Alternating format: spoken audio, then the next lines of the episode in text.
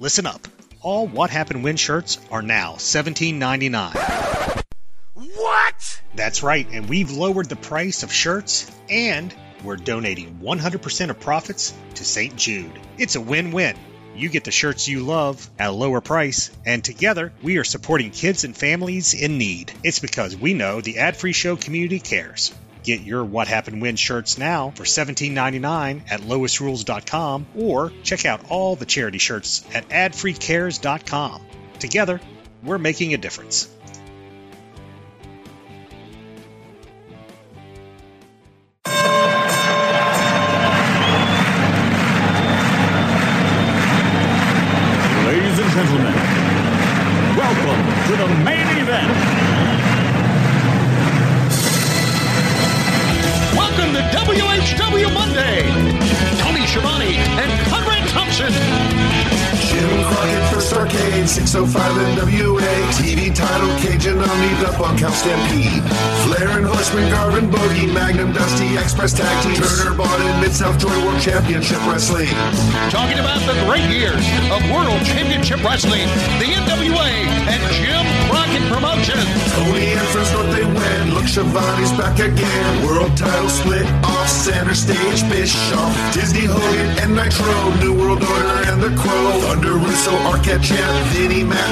Simulcast. Tony's back with Conrad, not your classic podcast. Watch along, try not to laugh. Lowest rules cat back. This wasn't the initial plan. Tom Zenk's a good looking man. Klondike Bill, make a chair. Tommy, come over here.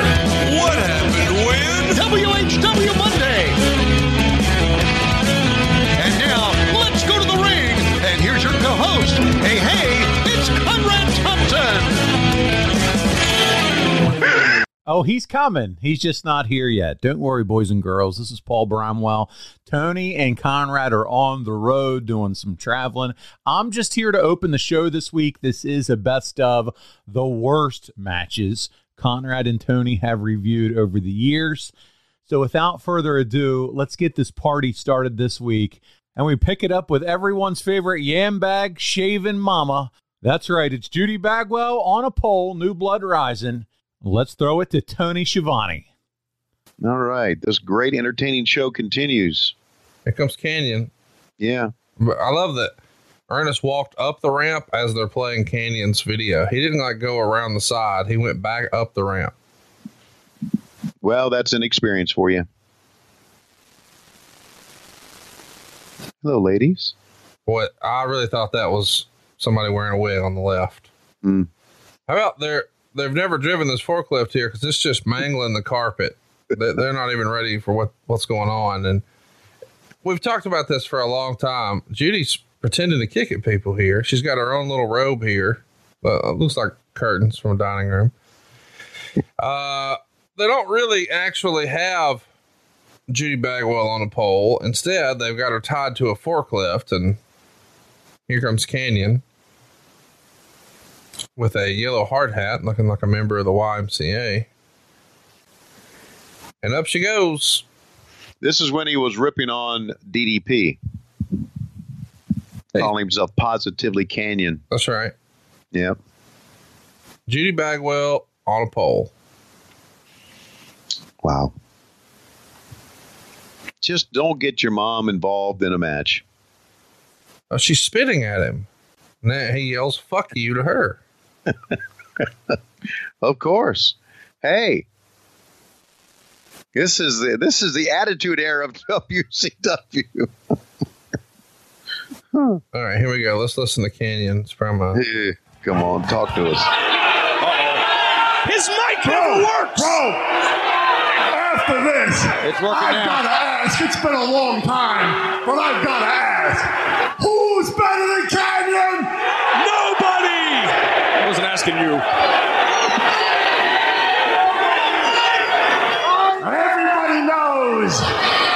This match was supposed to be a Judy Bagwell on a pole match. That was my understanding. But I searched this entire second rate country of Canada. Oh, come on now. He's been gone all week.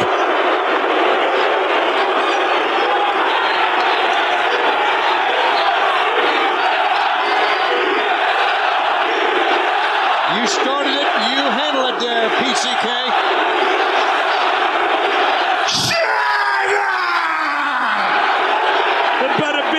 Boom. He's going to sling one. But after searching this entire godforsaken country, I couldn't find a pole that would hold that big, fat battle axe.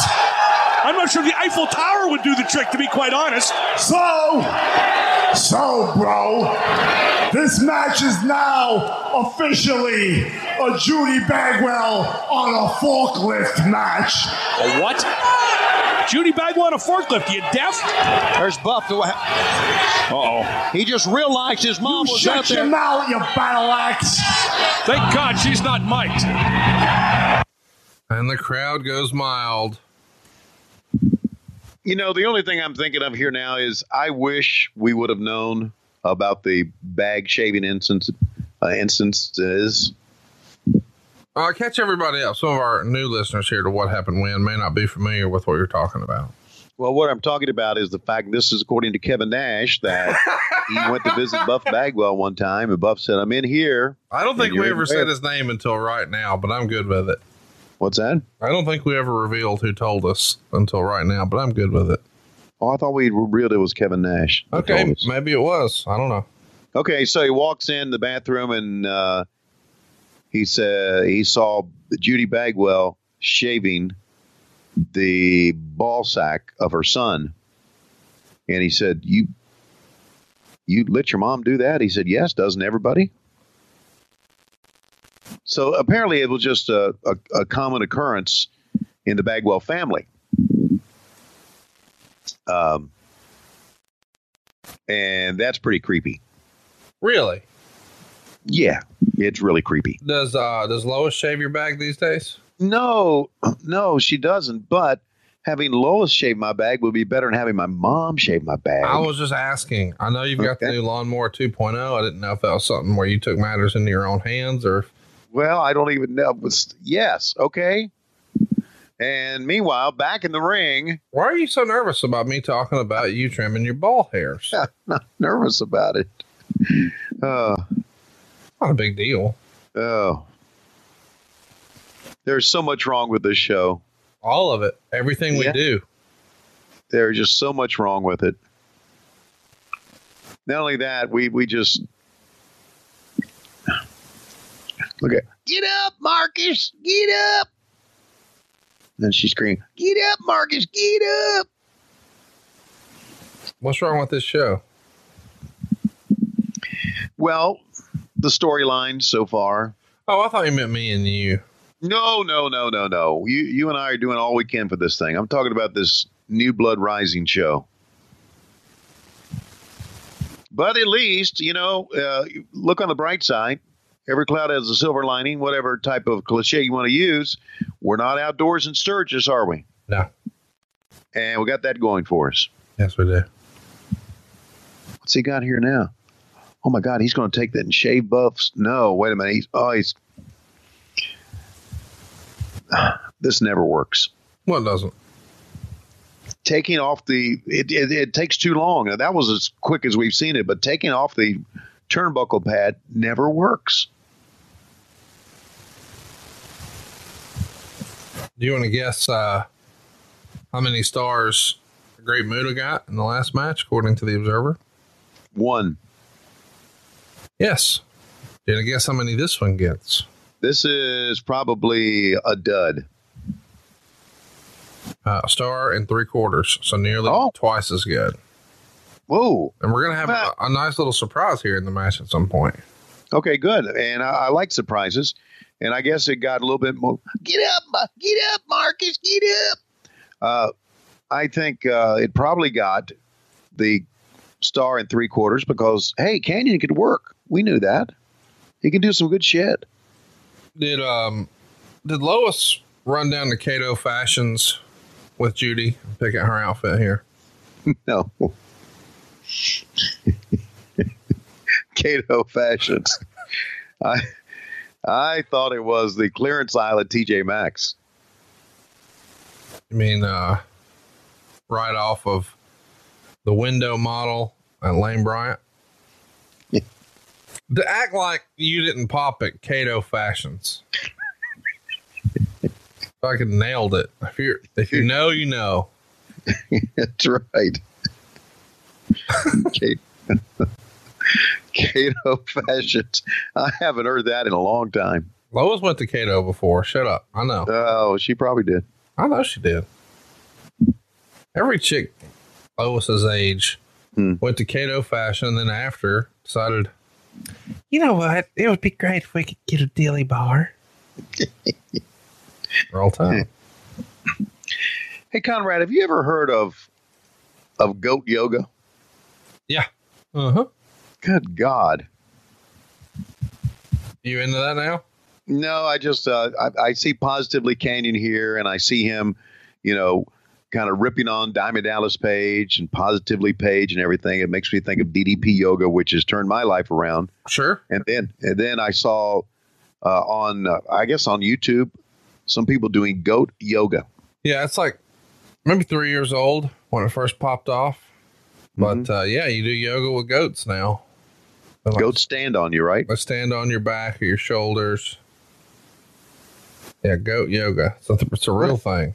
What happened if the goat wants to take a shit? It just shits right on you. you know, they probably charge a little extra for that and tell you it's part of the experience. All right. Meanwhile, oh, see, never works. It never works. You know why it never works? It always turns the table on you. It's predictable. When someone takes the turnbuckle pad off, it is predictable that you are going to be the person that suffers it. God, come on, Marcus. Come on. Oh, you're being real mean. Oh. Diamond cutter.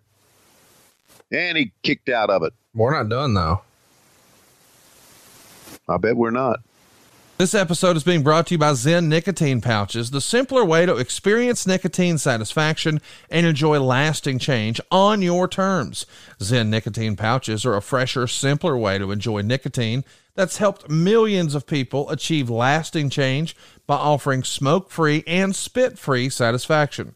I don't know about you, but there's been many times in my life where I needed to make a change like trying to be healthier or spending less time at work. I knew I needed to make a change, but I just wasn't ready yet.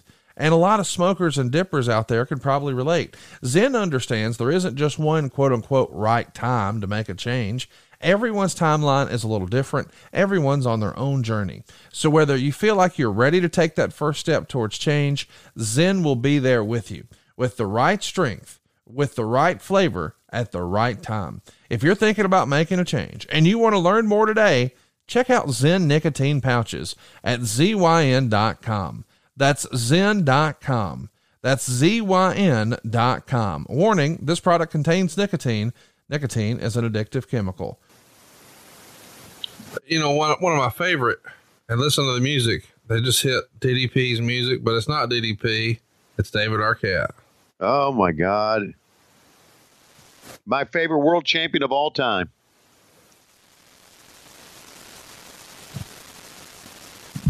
And of course, as the story goes, Kanyon was the stunt man at the movie.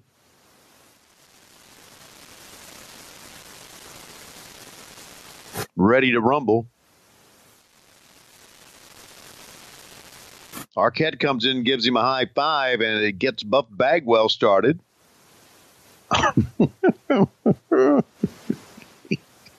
One, two, three. Whoa. I wow, that was close. He hit He hit three, didn't he? No, but I'm saying he hit Buff Bagwell, this big jacked up dude, in the back with a plastic construction helmet. And it was nearly the end of the match. Well, if he you would gotta have had, if he would have had a cookie sheet, he would have been fucking dead. You know, Yeah, that's exactly right. it's a good thing Arquette didn't swing a cookie sheet there. Yeah, but you know, I mean, you got to realize that Buff. Come on, Marcus, come on, get him. You you've got to realize that that Buff is is is kind of spent now, tired. Wow, the blockbuster on both. One, two, three. Come on, Mama, come down off the pole. Come on, Mama, come down off the pole. Go get her. Yeah, take me down here, Marcus. Take me down. I noticed that you that your your sack there's kind of full, and I want to kind of come down and shave it off for you. Marcus, I'm still tied up here. Oh, that hurts, Marcus. What hurts, Mom? My hand. I love you, Mom. I love. You. All right. Thank you. Well, a happy ending. Wouldn't you say, Conrad? A happy ending. Yes. She's probably look at her. You can just she's flipping people off. Yes. yes. You can probably tell just from looking at her that she's a Clemson fan. wow. wow. Some deep seated anger there. What? Mm. I get it. I understand. Oh, wow. Big pop on that one from the fans. Hey, uh, by the way, I got I got an issue with you. I got a bone to pick with you. Oh, well, really? Yeah. You've never had a bone to pick with me. Okay. This is a daily occurrence with you, but go ahead. You missed, mine and Bruce's anniversary. Really? Yeah, yeah. It was our anniversary last Monday.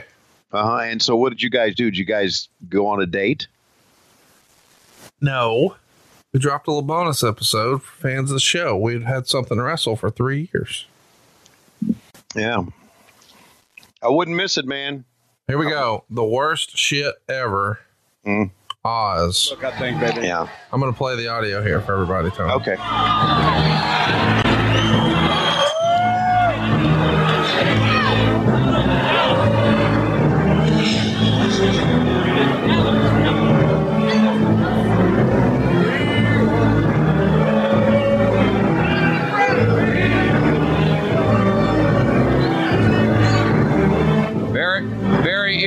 Situation here in I uh, ain't St. never seen Petersburg. nothing like this, and I've been to two gold ropings and an all-night fair, brother. Coming in. He heard Kevin Sullivan say, Once upon Tell me a when. time in a land far away, there lived a wizard, but not the Wizard of Oz. His name was the Great Wizard, and he ruled the Kingdom of Oz.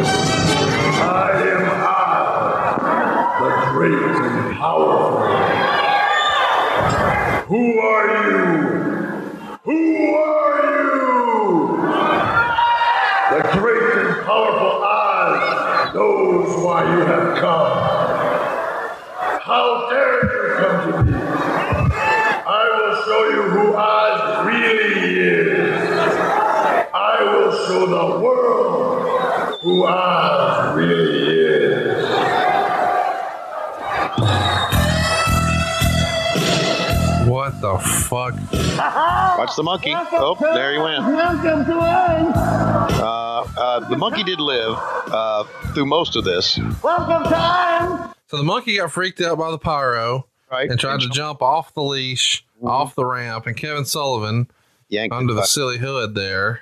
I mean, it's it's funny because he's. I guess this is the the Grand Wizard, uh, Right. or wh- wh- whatever they're calling Kevin Sullivan here. Mhm. So he's from this mythical land, but it sure does sound like he's got a, a number on the socks. Doesn't Yeah. it? Holy shit. Welcome to Oz. Welcome, Welcome to to Oz. Oz. Welcome to Oz. You think the Patriots going to win by six? Welcome to Oz.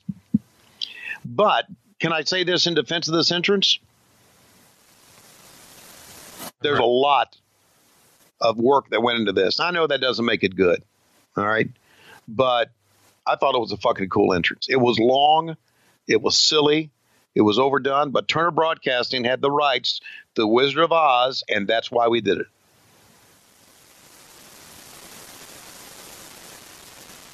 Does that make it good? No. But Kevin looked fucking awesome here, didn't he? No, Kevin does. And what's funny is it's a super fast match. They didn't even have the wizard or the monkey get out of the ring. Yeah. They're in the ring for the fucking massacre. Right. And Nash here rocking the gray hair like he is now, and the lights are going out here in the Bayfront Center. Yeah. And the lights are about to go out, and this jib jobber. You know, I, I again I tell the story as the as they walked up the stairway, Kevin walked up the stairway, leading Oz in, and the monkey jumped off again, his shoulder, and the monkey was swinging like a pendulum at the end of Kevin's thing, and or chain, and I'm thinking, he's gonna kill the fucking monkey. I was told the monkey died. Now I don't know if it's because he shit himself because the pyro, or he was swung by his neck too many times by Kevin. If that's the case, boo on us. Uh, but there's Oz. I'll be interested to, to find out exactly Dave Meltzer's take on this entrance. I know you have it in front of you. Well, if you've been listening to this show for very long, you know that this episode was sponsored by Blue Chew. Say it with us, Blue Chew. Of course, Blue Chew is making waves and bringing more confidence to the bedroom by offering chewable tablets that can help men get stronger and longer lasting erections. Blue Chew is a unique online service that delivers the same active ingredient as both Viagra and Cialis, but in chewable form and at a fraction of the cost. Blue Chew's tablets help men achieve a stronger and harder erection to combat all forms of ED.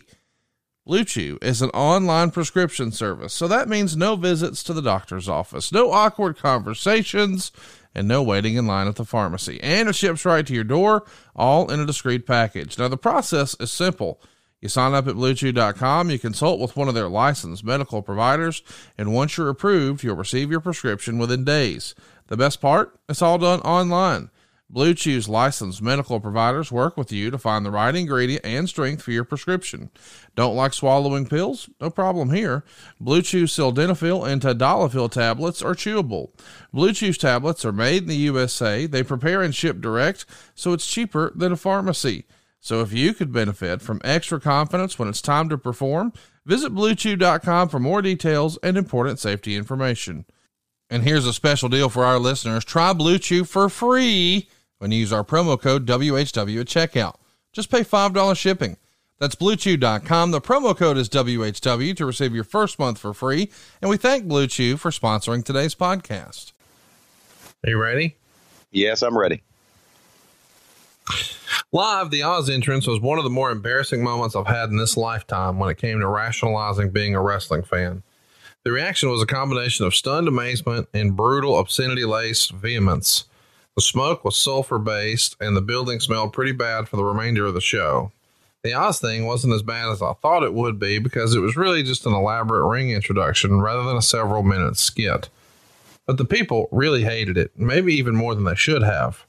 There was a definite kind of reaction from the live crowd. It was fairly pro heel most of the way, and they didn't get into anything that was too WWF like. And with WCW trying to copy WWF more and more, it is going to turn off the hardcore base, even if the action level of the matches is good. Negative three stars for this segment, negative two for the intro and match, negative one more for the smell. Okay. Speaking of the smell, Terry Mm. Taylor in the locker room here with Missy Hyatt. What do you think she's saying? Well, she looking at. Uh, can you tell me is uh, Tom Zenk over there? Uh, if Tom Zenk is over there somewhere, I know Tony Schiavone's got to be around. And I promised. Well, I didn't really promise Tony, but thirty nine percent. Promised Tony what? Yeah, I'll just stooge it off for you. Okay, maybe Schiavone's taking a shower. Now we get to see the button on the fur coat. Oh, it's the thing that Lois talked about a lot. Let's go. Holy shit. Hey, what the fuck are you motherfucking motherfucking doing? I'm going to bend over here and I'm going to take his hat and I'm going to whip your little ass with it. There you go. Get the fuck out of my locker room. And yes, I do put a plug in the back end when I'm taking a shower. Get the fuck out of here. Oh. There you go. Uh, let's bring in Hacksaw Jim Duggan. Have you ever heard of my pod? As a matter of fact, you and I used to do a podcast together, didn't we, Jim? You and I at one time. What was it called? No, that's what it was called. Because I found out there ain't easy money in podcasting. That Bruce Pritchard has siphoned off all the big dollars, and all that's left is the shit that Schiavone gets. And it's Dave Green's fault, and it's Midrow's fault, and it's Court Bauer's fault. Well, you know it's Court Bauer's fault. And I can't even see what camera I'm supposed to look at, tough guy. No way I can see me making money in podcasting. Well, I'm still doing the podcast. No, I'm not any- you're not making any money either, Tony. I, I mean, Sean, because you're not you're not doing what Bruce Pritchard's doing, and that's sucking off that boy from Alabama. I don't even know how he got involved in our business. I hear he loaned flares. Flair.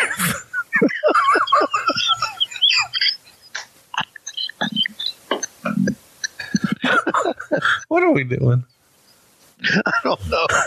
but you doing Hacksaw Jim Duggan is the fucking bomb, buddy. well, what do you think? Well, are we still doing a podcast, Jim? No. Not. Not no, but no. By the way, I love me some Big Boss Man. He's a heel Yeah. here, Yeah. but I still loved him. Oh yeah. What man, a he great gimmick, you know? Absolutely. From Cobb County, Georgia. Look at that. Do you see what's on the sleeve there? The stars and bars, baby. Wow. How about that? By the way, in this era, my dad was a prison guard in 1990. He Uh-huh. had a flat top. Yeah. Hey, So he had to dress similarly to this. I'm sure he didn't have I'm sure he didn't have the Confederate flag on his shoulder shoulder pads though. He probably also didn't carry a nightstick and not Yeah. button his shirt and have, and have a pimp in tow everywhere he went. And, and you know what? What's funny is, in reality, uh, Cobb County is, is one of the more modern uh, metro counties in the state of Georgia. There's a lot more remote backwoods counties that this guy could have been from, but they said Cobb County, and that's actually where Ray Traylor was from in real life. Look at Well, that. It probably also just rolled off the tongue, you know, Yeah. like right. Cobb County has a has a ring to it, you know, Right. compared to saying he's from Douglasville. That's right. Or Oglethorpe County. Yeah. Yeah. By the way, two legit badasses here when they want to be. I mean, people have said for years and years, you just absolutely do not mess with Hacksaw Jim Duggan. And Big Boss Man here, still a youngster and moves like crazy for everybody. Yeah. I mean, uh, Ray Traylor is one of the guys. I've said this before. Back on an old Saturday night edition that we did, was one of those guys when we first saw him as a job. Look, look how he can bump for a guy his size. We first saw him as a job guy on WCW Saturday night. Dusty Rhodes says there's got to be something we can do with this kid because we had seen a lot of big kids, but and you know what? I always thought Slick was pretty fucking cool as well. He was Teddy Long before there was Teddy Long. Isn't it weird though that he's like a preacher, but he's supposed to be a pimp here? Yeah, I know.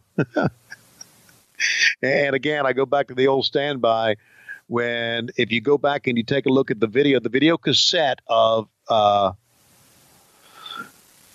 oh the the music videos. What were what were they called? Uh, Jack. It wasn't wasn't Jackhammer. It was uh, Sledgehammer. Sledgehammer. Yeah, yeah, yeah. Yeah, Sledgehammer, whatever. And they, they they got a picture of him in like a Kentucky Fried Chicken, sitting there, and he said, "Man, what do you want to bother me for eating my yard?" Wait, Or- wait, wait. You're talking about Pile Driver. Pile driver, I- yes. I, thought you were talking about the old no MTV. Okay. Okay. And he said, "What?" do you-" And I'm thinking, "Wow, how did he? How did they get away with this shit?" But but again, it's a different era.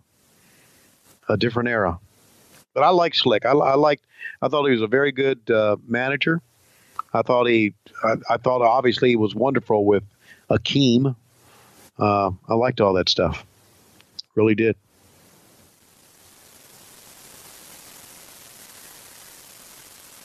Let's talk about what uh, Wade Keller said here. He says that this match, do you want to guess the rating it got? Yeah, this probably got a D minus. It got a D. Yeah. Boss Man took some really awesome bumps for a big man, but the match Yep. was not good enough to keep interest. Serious business. Did Hacksaw Jim Duggan have a good match outside of the Bill Watts territory? Not saying that to be funny. Real question. Well, I th- put it this way: he never had a match that anyone gave a good rating to, because he was more of a gimmick. I mean, it, with Hacksaw Jim Duggan, it was more thumbs up, uh, ho, USA, USA, uh, and that was about it. I never saw any of his matches in the Bill Watts era. Did you?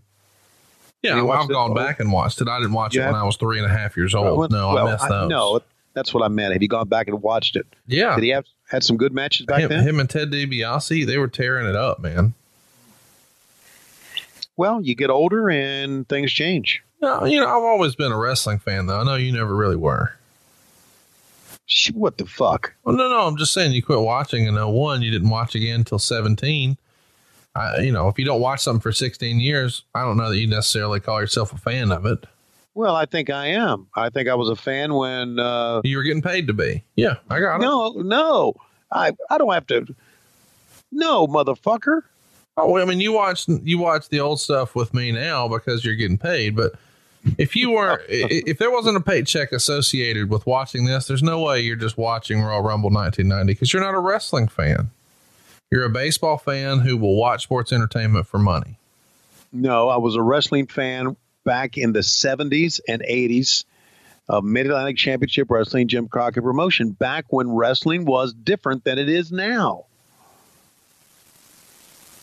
You have no answer for that, do you? No, no. Uh, in the 70s and 80s, Jim Crockett Promotions, how much of their stuff have you gone back and watched? I don't know. This month? None. Okay, so you're not a wrestling fan. How much wrestling do you watch on a regular basis? Uh, unfortunately, I watch it every day. Bullshit. No, there's not a day that goes by I don't watch wrestling. Not a day that goes by you go, but you go back on the on the the network here and you watch something. Absolutely. I've watched this show before I watched it with you.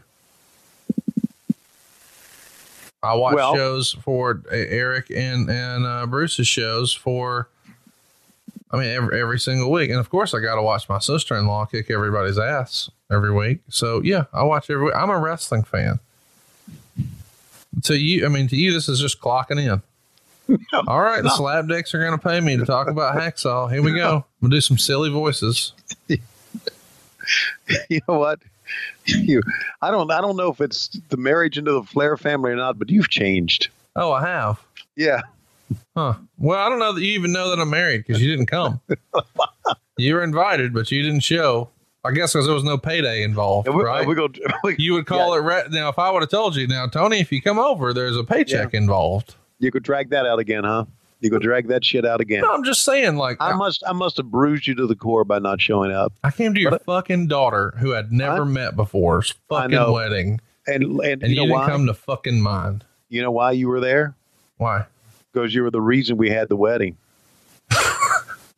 Without you, we wouldn't have had a wedding. That's why. Well, that that means I should have been able to Skype in and do a know- toast. Do you know what? and now, before they exchange their vows, let's go to Huntsville, Alabama, where Conrad Thompson on Skype has something he wants to say. Yeah, that fucking Tony. Oh, it's church, Conrad. No, wait, hang on, hang on, hang on.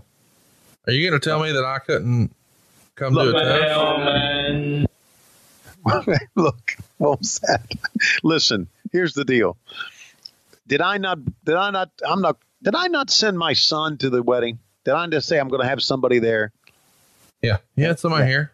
I didn't Yeah. know that. That's what I could have done. Because if I, if it was if I would have known that was an option, I would have sent Jay Z in his in his fucking pineapple suit to your wedding. hey y'all, I'm here representing Conrad Thompson. You want to pose with this belt? Yeah, I'm wearing white shades inside. You want to see some nudes of my wife? Take a look here. Look here. I'll text them to you. No, no, zoom in on that man. She ain't got no butthole. Check it out. Stop it! Stop it! I just made all that up. Listen, you, you, I was talking to Lois about the show that we did in Charlotte, and I said Jay Z was there. She said, "Who's Jay Z?" I said, "Well, he, he was there. He and Chelsea were there to help us out." She said, "I said, you, you ever seen any picture of Jay Z?" She said, "No." And I went on Twitter and showed him in the pineapple suit with those white sunglasses. She went, "What the fuck is that?" I know. I said, "That's Jay Z." How about when he meets Lois? Here's what he's going to say Hey, baby, you want to take a picture of this dome globe? You know, Ric Flair had one like this. Wasn't as nice as this one. Hold it up. Hold it up real high. There you go. Now stick your hip out. Point your toes toward me. There you go. Now on three, I want you to say Bojangles. One, two, three. Bojangles. There you go, baby. It's quite, said, a, "What's it's quite a turd cutter you got on you, Miss Schiavone. quite a turd cutter. That Tony Schiavone, he's a lucky man. See, my wife ain't got no turd cutter. We're just taking it day by day.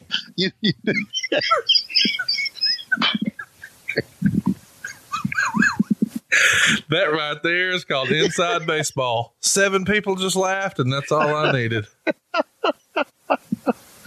Fucking big boss man is bumping his ass off with a big clothesline over the top. God bless you. Oh my God. That's what was great is when I started talking about poke your hip out. That's a nice turd cut. You didn't know where I was going, but when I did the end around and you damn near fell out of your chair. You just would have had to have been on that phone call that I was on. oh, I laughed about that one for days. Okay, so much for the insights. Oh, to the midsection. Yeah, and then one more thing. Lois says, "What the fuck says Bojangles belt about?" No, dude, it's still spinning. He span it at the show in Charlotte. It's still spinning.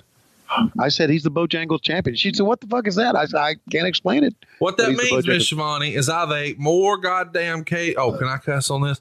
I've ate more rootin' tootin' Cajun Cajun filet biscuits than you can shake a stick at. So he's got a belt for that. I've ate more Cajun filet and more something else that I can't say here because my mama might be listening Okay. than anybody you know. Now I got that belt because I ate more Cajun bis- Cajun filet biscuits. But do you know my other belt, Mrs. Schiavone? Tony, can I tell her? Yeah. I'm the Mad Head Game champion of the world. I got a belt for it. I got no shame in my game, Miss Schiavone. I want my wife to know I love her. You want to see some pictures of my wife? Take a look at my phone right here. Send them to yourself if you want to. And Lois said, after I said that, I said, well, you know, he's a friend of Conrad's. Conrad's got a lot of friends. He's got Dave Hancock. He's got Super Dave. He's got a guy named Rotten Crotch. Uh, and Lois just paused and says, where does he find these people? They're my whack packers, man. They're my whack packers. Which, by the way, I'll have to uh, give a shout out to Super Dave. He sent me a video on on my birthday, and he sang "Happy Birthday" to me in the video. I, was- I just I had to I had to watch it twice to make sure I was You and Super Dave have a lot in common. Do you know what his wife got him last week? no what A lightsaber. like I think it's illegal to even own, but it's like you hit a button and a fucking laser shoots up, and as he moves around, it goes whom whom, and like had to be shipped over here from China. It's like illegal or something. really Yeah, he's got to shoot lights lightsaber. wow. I'm gonna have to get him I to was bring that to one told- of our. Sh- He could like go outside and like really whack like trees, not like a whole tree, but like Right. he'd burn up some leaves or something. wow, pretty good. So I think what he wants to do is he wants to do the old no hair, no flare and see if he can give a little trim by lightsaber. trim by lightsaber. That would be good. Last night, I got the best sleep of my life thanks to Chili Sleep. It's a running gag in our little group uh, friend circle. So many of us, our, our gimmick attorney, Mike Dawkins, Cassio Kid, Scott, who helps us with those Starrcast and GCW hotels, we've all got Chili Sleep. So we'll wake up every morning and in our group chat, we'll say, I got eight and a half. Thanks, Chili Sleep. I got nine. Thanks, Chili Sleep. And no, we're not measuring like Tony used to in the boys' locker room. We're actually talking about our sleep. You see, Chili Sleep makes customizable, climate controlled sleep solutions that help you improve your entire well being. And I mean it. I'm sleeping better than ever, and I give all the credit to Chili Sleep's Ooler. Now, they also make a cube sleep system, but I've got the Ooler. Either way, they're hydro powered, temperature controlled mattress toppers that fit over your existing mattress to provide you your ideal sleep temperature. Here's the deal these luxury mattress pads keep your bed at the perfect temperature for deep sleep, whether you sleep hot or cold. These sleep systems are designed to help you fall asleep, stay asleep, and give you the confidence and energy to power through your day. So here's a question for you. Imagine waking up and not feeling tired. Can you even imagine that? Well, Chili Sleep can make it happen.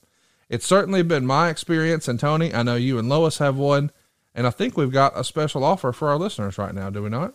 Head over to chilisleep.com slash WHW to learn more and check out a special offer available exclusively for What Happened When listeners and only for a limited time.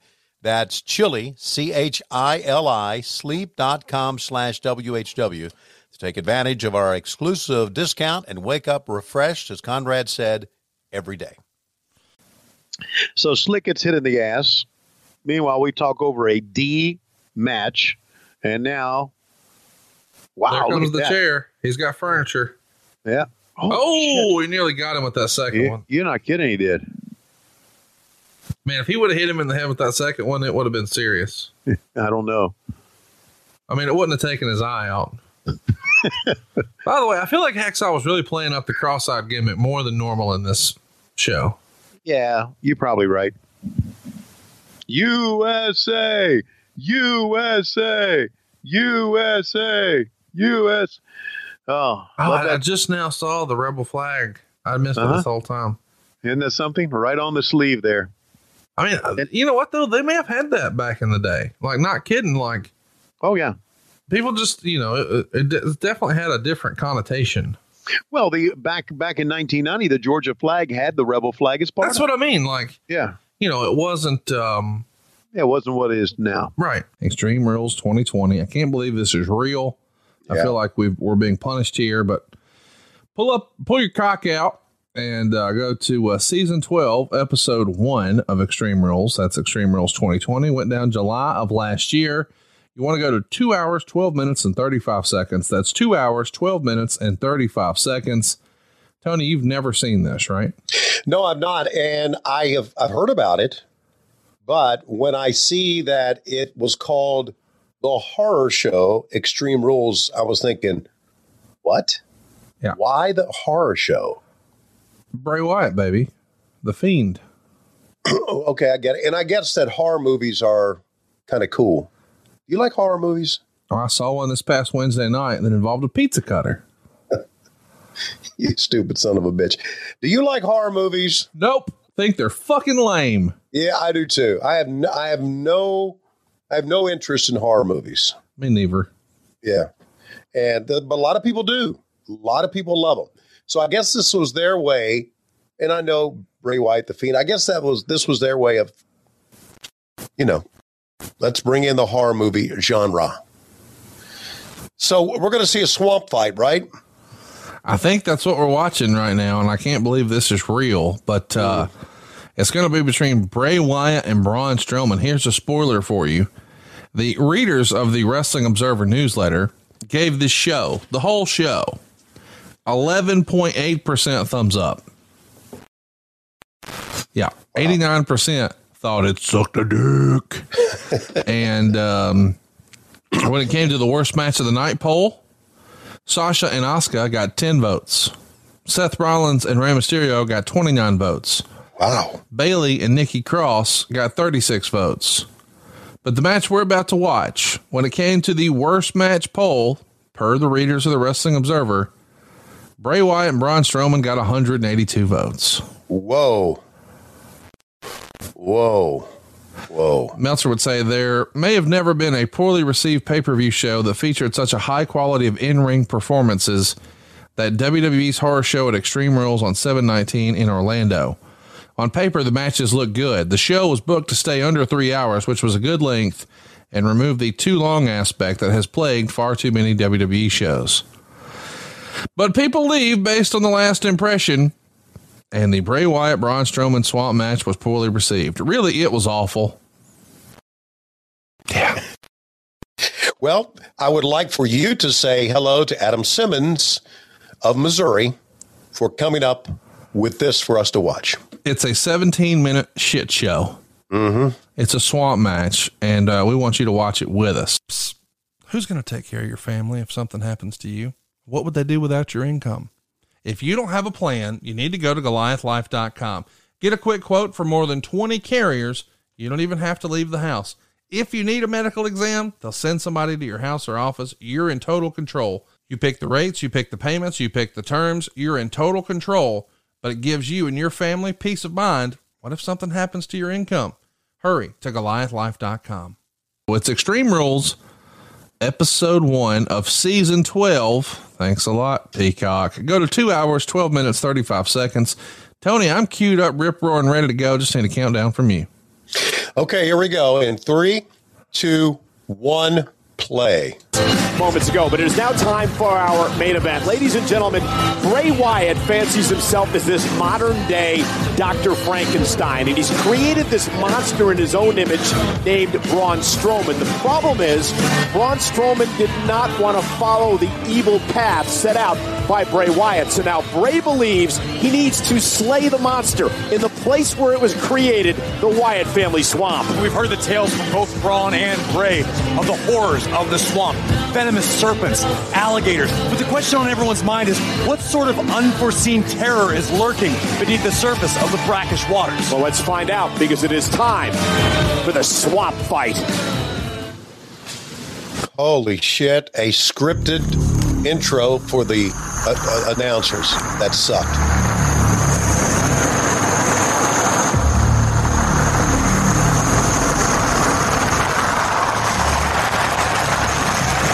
Here comes Vince McMahon. Bruce Pritchard's driving the truck. If it was Vince McMahon, he'd be blaring ACDC. There we go.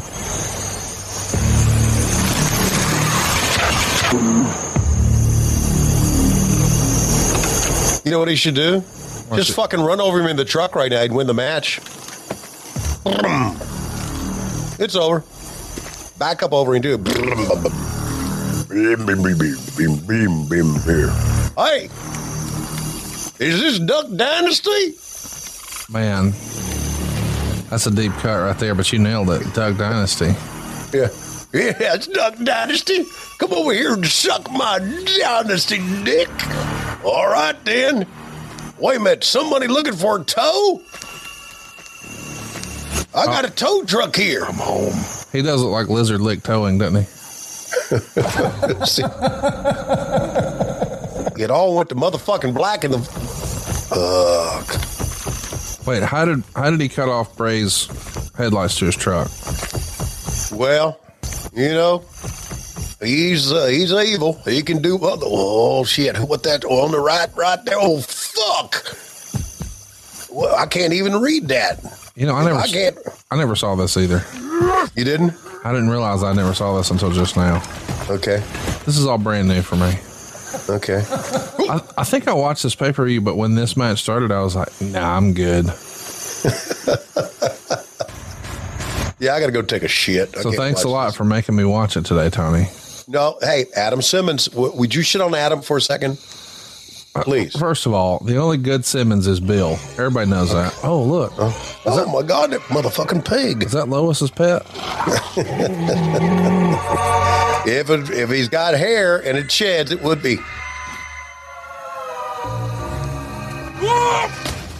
There we go. Finally got a. Oh. Is that actually Bray Wyatt? That can't be Bray. No, these are random guys. Hmm. These are like henchmen. He's a man. He can't do it. No one can. Hey, get him, Braun. Go, Braun. Henchman. What do you think of this fiend character?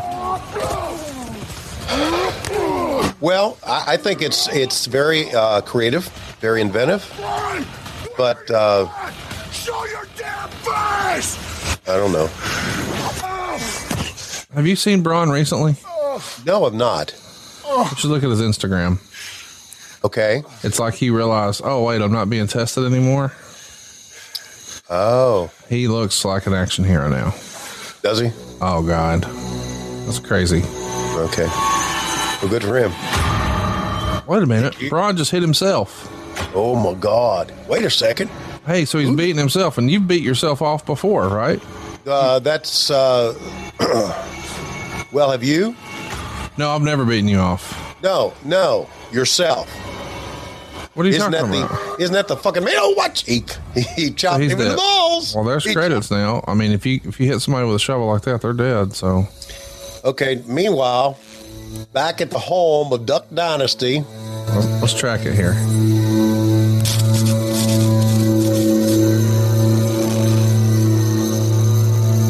I thought we were gonna get some sort of voiceover from Bray. They're going to show his pecker. Oh, I hope not. No, he's chained up.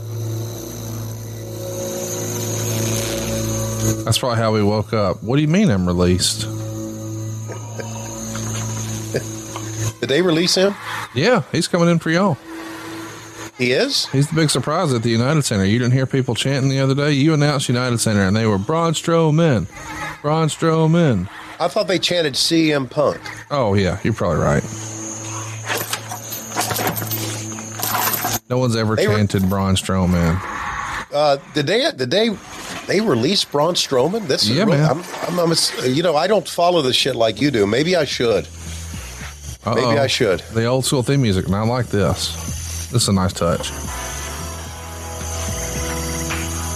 I know you weren't really paying attention to wrestling back then, but this was cool. It was like a new Waylon Mercy character. It was like um, based on the Cape Fear character. Right. And he came out with that, and everybody turned their lights on their cell phones, and he would say, "Follow the buzzards." And when it- when Twitter really started to take off in wrestling, I was like, "Man, his name on Twitter should be the Buzzards," so you can just tell everybody follow at the mm-hmm. Buzzards. Right, it's great Well, he is part of one great wrestling family. for sure. How about that in the background right there? You need to get Lois to set one of those up in your backyard, and she could call it her she shed. You gonna loop on this? The she sheds. Yeah, I've heard about the she. She's got a she shed. It's called the ba- basement. Oh, well, I thought that's where y'all made your sex dungeon. She told me that's where y'all's like sex swing was. You got the wrong couple there, buddy. Really? She said y'all were into like latex and bondage and stuff. Okay, I wish. I mean, I, I don't think so. Uh, you think Rebel is? You've ever made me do. I wish. I mean, I don't know. Uh, All right, should here we we get go. them Let's- talking? If we must. Right here. Yeah, you want to hurt me? I'm already dead. Oh, Man, have I missed you? Boy, I have missed you. And I've been watching you. I have to say, uh, I'm proud. Yeah. You really made something of yourself and the people. Oh, oh, they, they love you, Braun, and it really gets my heart pumping. but of course, I know that your success it is borrowed, it is temporary. When your 15 minutes is up, what would they think of you now? What would they think of you? Who will stand beside you? Who will have your back? I know the answer. Because you can't see where you belong. I know where I don't care. I can't tell for the life of me. You won't understand that I Can I interrupt here for a second? If you must. Okay, thank you. Uh, you can dip the sound down here if you want. Uh, okay, uh, it is easy. It is really easy for someone from AEW to shit on the WWE, right? Yeah. And it's really easy for the WWE and their fanboys to shit on what we do in AEW. I get it. Yeah. But let me let me give this statement here that I know I'm right about. Okay? If you're going to have a cinematic match, then have a fucking match. Don't have two goofs talking and one looking like he's trying to take a shit in a rocking chair. Okay? Have a fucking match. Have a goddamn match. Where's my fucking cinematic fucking match? Here. They're telling the story. The match is going to come. Well, why don't you have a little patience? Why do you got to go straight to the fucking? Why can't you do some foreplay?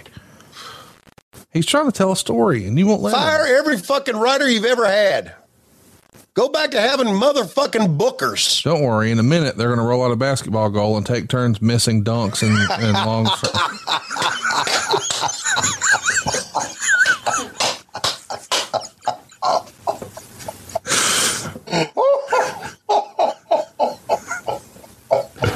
I knew that would get you. Oh, that was too fucking good. I'm not going back. Well, we did put Taz in a scissor lift. Did you see the meme I sent you the other day? I'm doing it. I know what I'm supposed to do. oh God! It's In order for you to become I guess we should explain. Someone sent me a meme of Taz in the scissor lift on AEW, and then underneath it, it was uh, a shot from some old TV show. That 70s show. That 70s show where a little dog was sitting on the ca- on the kitchen table, and the husband asked the wife, "Why is the dog on the table?" And the wife says, "He likes to be tall." And buddy, it got all over me, and I was like, "I can't send this to Pete, but I can send this to Tony, and Tony will love this." You know what? God damn, I love this business. Oh, here we go. Oh, motherfucking goddamn snake. Yep. Don't be afraid. Fucking motherfucking snake. Yep. You remember the serpent, right? Jesus Christ. At least when we put a snake in a bag, it's not really a snake in the bag. Come home. Come home. Come home. Come home. So they are going to wrestle or fight. They've got it out. Oh, there we go. Well, wait a minute. He's still. Are those the same guys that came to the ring with Sting and that? I don't know. Is that Corey Graves? No. No.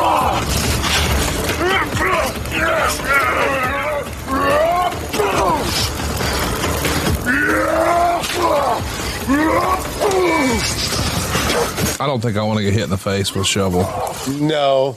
They cut on it. So yeah, uh, who is this guy? I don't know, but he's on fire. They burned him. They burned him alive. I'm on fire.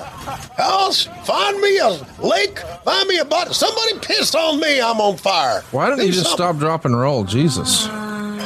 Oh, hang on, oh, who's that talking? It wouldn't be. Is that Sister Abigail? You don't need to do this. Come home, Braun.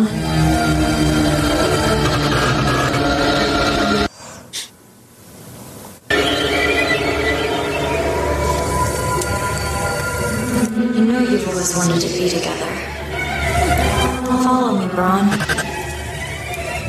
Hmm. Well, now I'm getting aroused here a little bit. So you would follow her? Well, what do you think? Forever. This is what you've always wanted. Well, I I think you need to be careful what you say here because you don't want to upset your girlfriends, Rebel and Britt. Okay. I'll just shut up and let's let's listen. Well, they're not on the paywall here. You can talk about whatever. I guess. Okay. Man, who's that good looking woman back there in that shroud? Shroud. Thank God. Thank God they're finally getting into it, huh? Oh man, I used to do that to my sister's face. Squish it together. Oh, rock bottom carpet is the way to go. Oh my God, it's a dilapidated boat. Take him out on the swamp and drown his ass while you're out there getting some catfish and a couple of carp. Do you eat carp? You know the best way to, to cook a carp? Throw it in the trash can. No, you take a cedar plank, put oil on it like uh, olive oil and spices, put the carp on there, let it bake for like two hours, take it out, throw away the carp, and eat the board.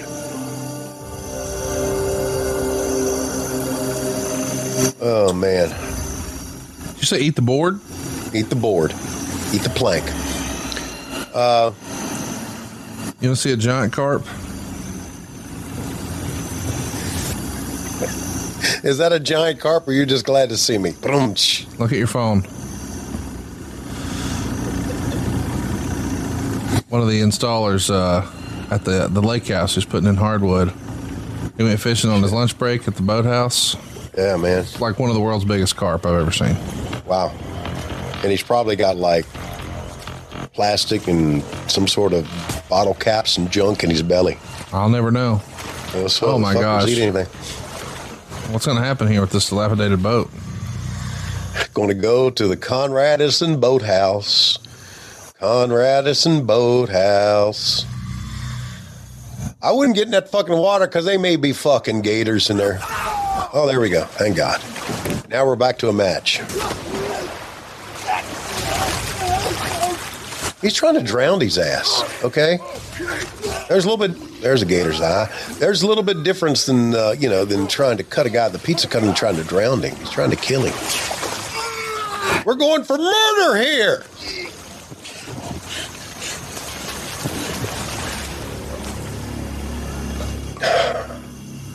Conrad, what what what what what have we become? Uh, well, you got to remember, it's easy for us to sit and judge this. Of course, it is. This is And last we- July, height of the pandemic. Well, I guess it's back now. There's more active case of coronavirus here in Alabama in July of 2021 than there was in July of 2020. Mm, how about that? World coming to an end. You know that. I'm glad we're broadcasting for the final time. No, no, me and you are going to be in our holes, continuing to be the voice of your pandemic, part two. This is the song that never ends, but unfortunately, Braun's wrestling career did. Mm-hmm. Until he shows up on Rampage at the first dance at the United Center.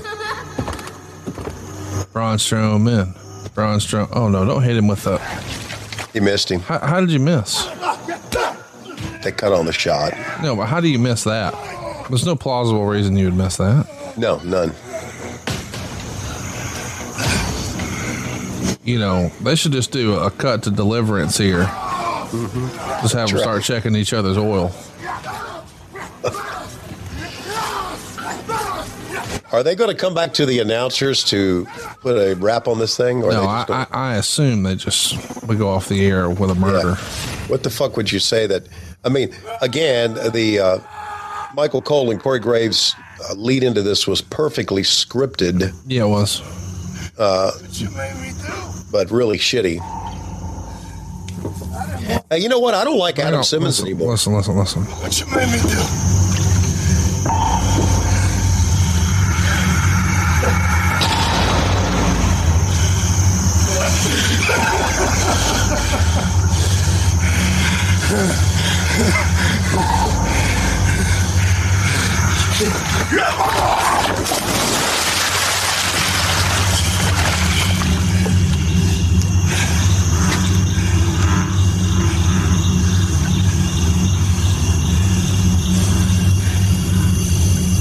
So Braun Strowman has just kicked Bray Wyatt into the swamp.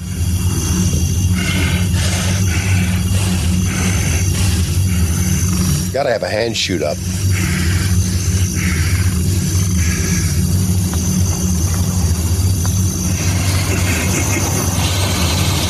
It's over. So he kicked him in. He says that's over. And they showed the little credits right there. Wow. Oh!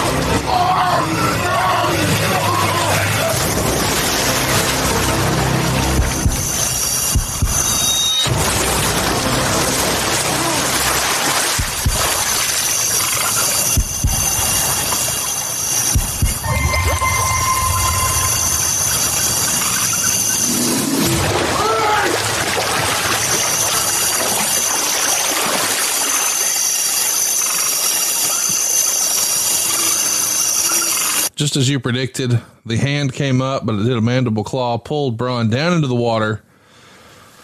And we're still not done.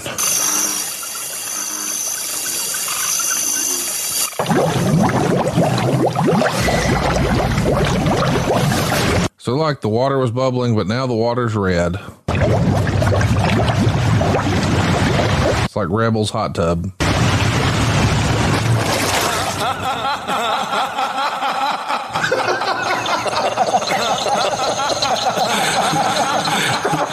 Bunch of laughing, and the fiend head has popped up. He's just staring at our camera.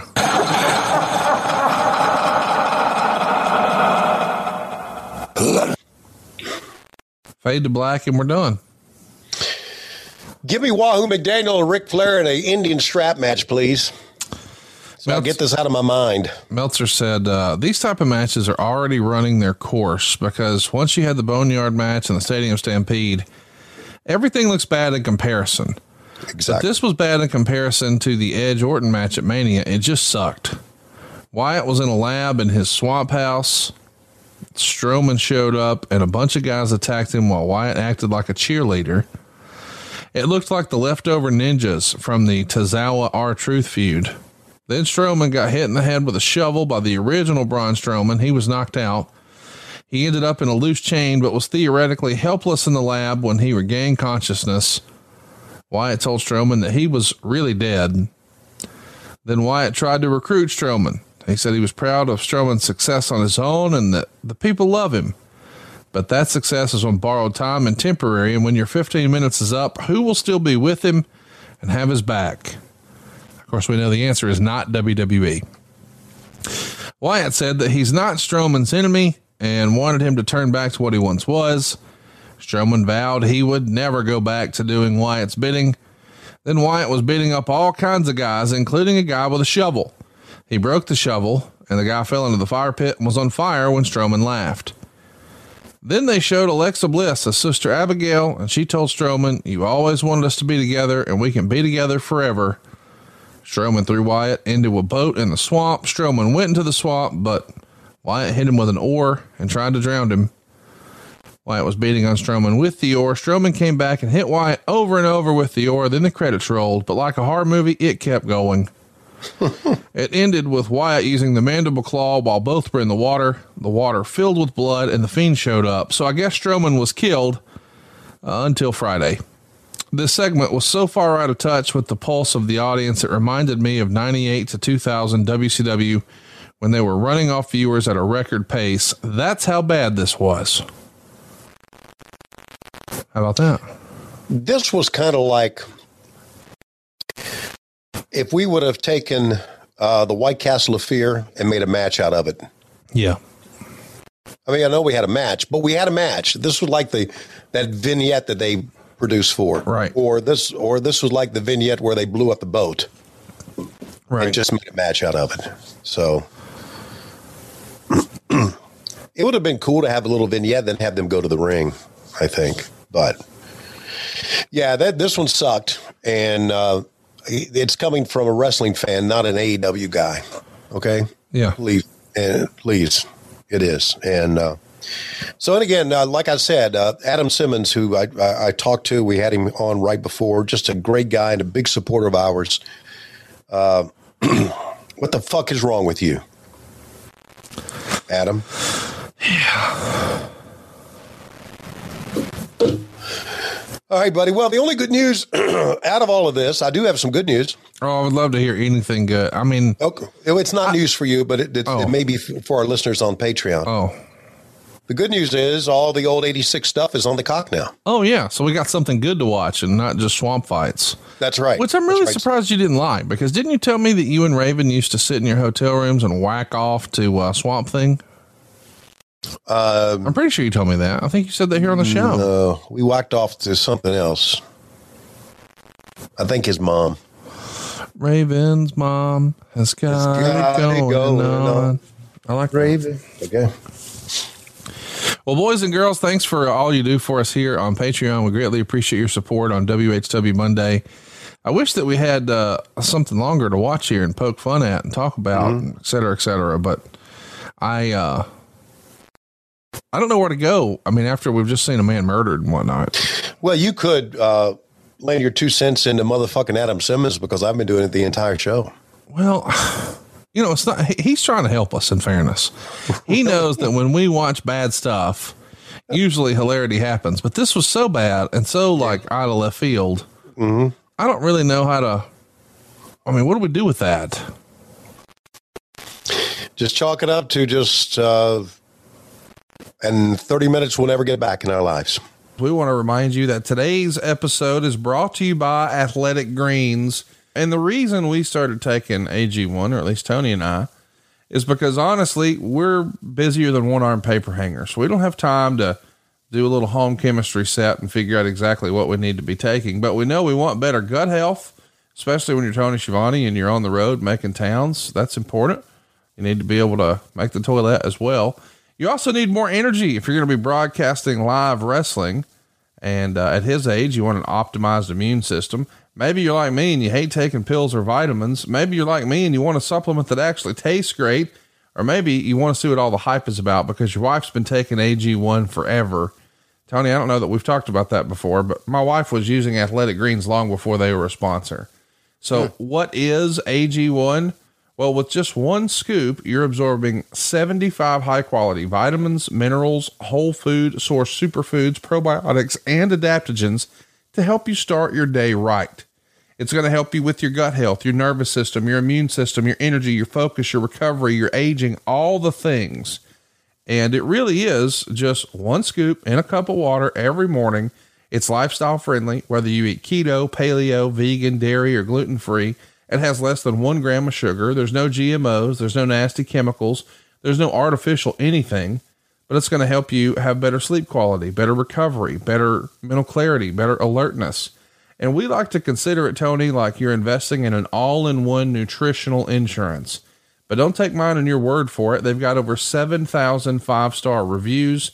And right now, I think we've got a special offer, do we not?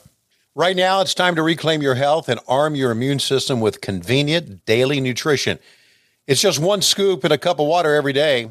That's it. No need for a million different pills, as Conrad said, and supplements to look out for your health. To make it easy, Athletic Greens is going to give you a free one year supply of immune supporting vitamin D and 5. Free travel packs with your first purchase. And these travel packs are freaking cool. I know for a fact. All you have to do is visit athleticgreens.com slash WHW. Again, that is athleticgreens.com slash WHW. Take ownership over your health and pick up the ultimate daily nutritional insurance. Yeah, it is 30 minutes we'll never get back in our lives. But thankfully, more 1986 is around the corner. Uh, I'm loving what we're doing, and I can't wait to bust your balls more about everything that AEW is doing, but I'll do it on the main feed. Yes. Uh, but by the way, another bonus podcast here in July is coming up. What? We got to do this again? No, wait, it's not going to be a swamp fight. It's going to be something different. Oh, thank God. I was going to say, I don't know how many more of those I want to watch. But right now, motherfuckers, and Adam Simmons in your life is desperately out of time. We gotta go. Fuck you, Adam. Big Better Wrestling next time. For the love of God. And Braun Strowman, who's unemployed, but not for long, because he's coming back at the United Center on the second rampage. It's the first dance. Braun Strowman. Braun Strowman. Wait, they can't call him that. What will you guys call him? Sharon Broman or some shit like that? Uh, yeah, we'll call him the Fiend. I don't think you can do that either. We'll call him a Fiend. Can't do that. No, seriously, what would you call him? Adam? I don't know. I Y'all don't would know. probably call him fucking Adam. Adam. hey, look, don't confuse AEW with WCW, okay? We're not the same. What does that mean? He's, Well, com- he's we coming don't- in to be your Goldberg. He's going to beat the fuck out of Kenny Omega night one. Woo. Be the Well, we don't. Are you- are you fucking booking now? Is that what you're doing? No, if I did, I wouldn't book. Uh, I wouldn't book. I wouldn't book Braun Strowman. Okay. Thanks for being with us. See you next time. Do me a. How did you make that noise? Hey, can I ask you a question real fast? Yeah. How long you and Lois been married? Forty years. You ever put a thumb in her butt? Ever do what? You ever put a thumb? No. In her butt? My God, no. I asked that to um, somebody who works here with us on adfreeshows.com. Just, you know, sometimes I like to get to know people or whatever. Yeah, that's a good way to get to know people. And now he says, nope. And I said, wait a minute, you've been married like 20 years, right? Yep. And you never did that? Nope. Why? And he says, I, I, I don't, I don't like, uh, I don't want to, I'm not interested in, and he, he does a finger point and he makes that noise every time. That's his thing. And so now, Just next time we're on our like Monday roundtable zooms, just casually Mm-hmm. bring it up, and he'll he he's going to be on there, and he'll finger point, and do the finger guns, and and I think that's really the way we should describe this uh, swamp match we just watched. Hey, do it with me here. Three, two, one. See you next week, right here on WHW Monday. There's a camera here. Angle alert. I better run. Holy smokes. Vince Russo wanted to call her tor- Torpedo Girl. Major Gunns, you wanted to call her Torpedo Girl. Mm-hmm. How about she's coming to the ring barefoot, bro? We ain't looking at her at her feet here, bro. Oh.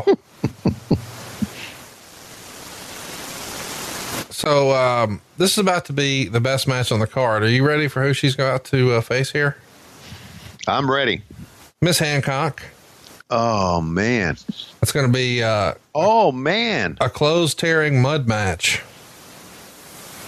And this is the greatest wrestling pay per view in history. Oh. Let me just send a text right now telling somebody how much I fucking hate them.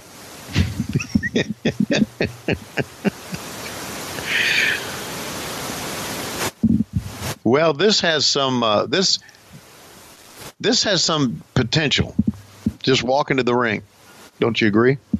I'm pretty fired up about it. Yeah, I am too. Meltzer would say this was hmm. terrible wrestling, but it delivered as much, if not more than promised, with camera shots up Keibler's butt and Gunns implants being threatened by the size of her top way too long.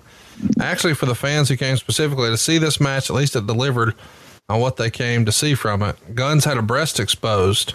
What was even mm. worse is they went to the gym and tried to work out a match, which was about as two kids on their front lawn. Gunns wound up in a typical bikini. Hancock had very short shorts and a more conservative bikini top she was down to. They ended up in the mud. Hancock faked a cramp getting in the mud and she collapsed, apparently doing a miscarriage angle and was pinned. Although the next night they explained that if she was pregnant, with the tone of the announcement, a direct ripoff of Beulah in ECW years ago, Gunns and David Flair freaked out as they stretchered her out to an ambulance. I guess the big swerve here is they'll try and tease that Dave isn't the father. Hmm.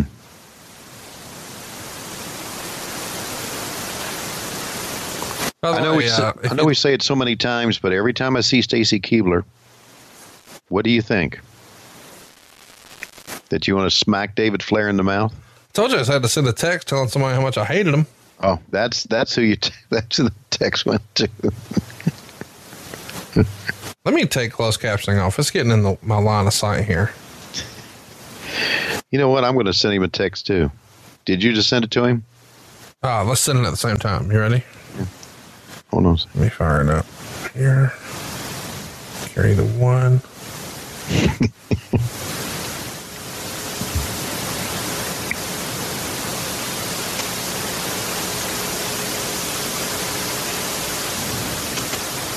Okay, ready? Hang on. Watching WCW in 2000 with Tony, friendly reminder, we fucking hate you. Mm-hmm. We both fucking hate you. All right, on three. One, two, three, send. Very good. Oh, well, we missed some things. Uh, Major Gunns' shirt is off. Mm-hmm. That's all right. We got plenty to watch. You know, I would say the fans aren't into this because they're not jumping and cheering, but mm-hmm. people probably can't stand up right now. So they're just watching very intently.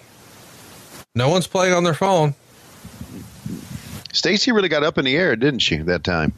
Kind of a leapfrog, showing some athletic ability.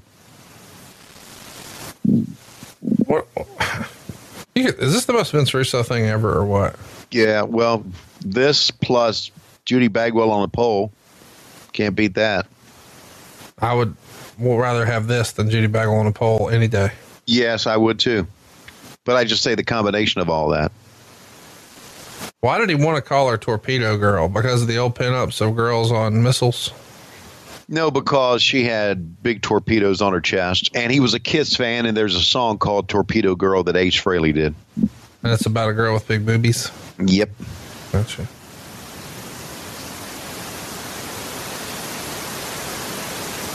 So wait a minute. You're acting offended by these rap songs, but you were listening to uh, perverted kiss songs. They, but they didn't go out and use these words. Can't you leave anything to the imagination instead of going right out and saying it? Look at this, man. Look at she's Stacy, pretty athletic. Well, she was a former cheerleader. I get it, but she's very athletic. God dang.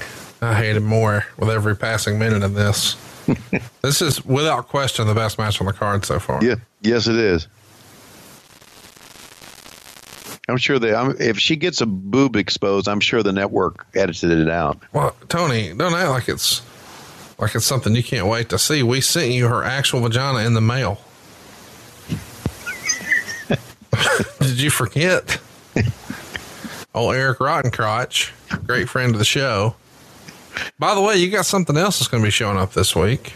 Oh no! And you're going to wear it out. Oh no! Stop it! What? You guys, you you know. Wait, hang on now. Let's run through this. Yeah, let's run through this. You guys are like scraping the bottom here, making me say all these bad words on. Uh, Tony, we sent you shoes. Oh, okay. Thank you. Look, so why are you mad at us? I thought you were sending me some uh, another part of Major Gunns' anatomy. I don't know. What? Where would we even get that? I, I don't know. Where did you get the first one? Well, we got them from Tylene Buck's Twitter. Okay. Which uh, that's Major Gunns, by the way. And uh, if you go to at the Tylene Buck, make sure to do it when uh, your friends and family aren't around. You too can get yourself a little uh, little pick me up. Really? Yeah, she's got stuff for sale over there. So even if they blur it out here on the network, you're still still in good shape.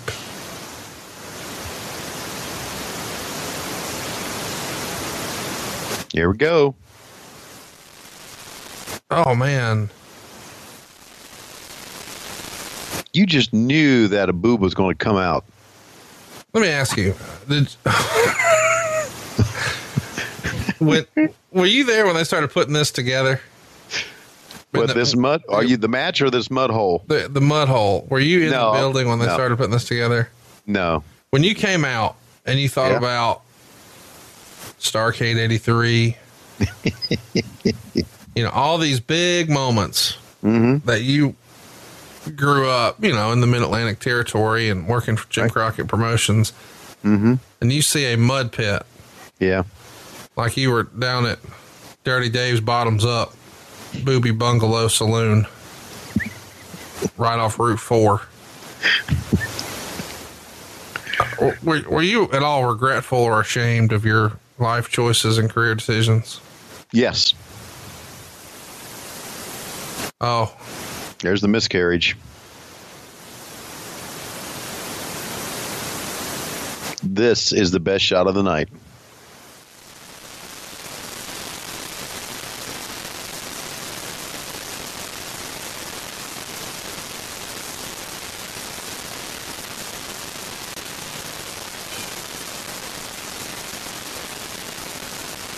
My God, are you okay? Oh my God. this is fucking terrible. David Flair. Jumps in there in the Oh. suit. And of course, there's Charles Robinson selling it. You know, Charles Robinson's got to be thinking the same thing. Mm. You know, uh, Russo always said, and and I always kind of agreed with the premise. He said he did things like this because he wanted his show to have something for everyone. Who was that for, Tony? I that's that was my next. Who who was that for? I don't know. For the drunk guys in the saloon that didn't get enough of what they had last night. I, I don't know. I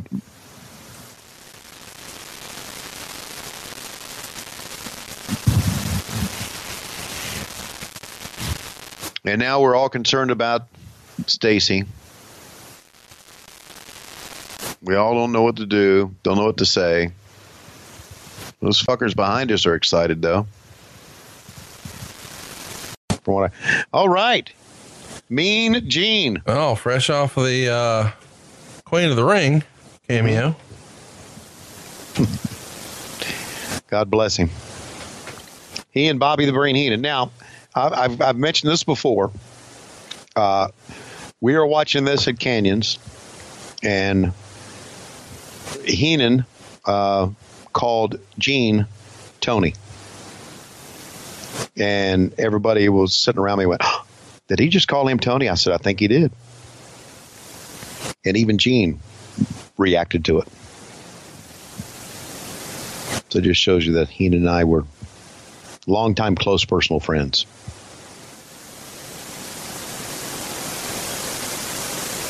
It's a shame, isn't it, that we've lost both of those guys? It is.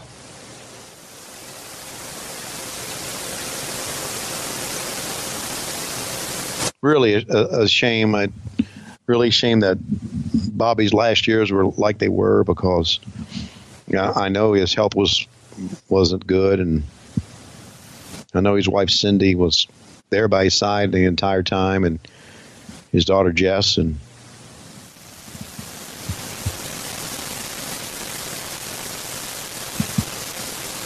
It's weird how time rolls on. yeah, it is.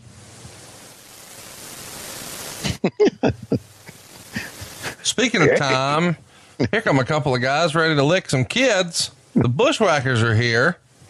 Whoa! Yay! Uh,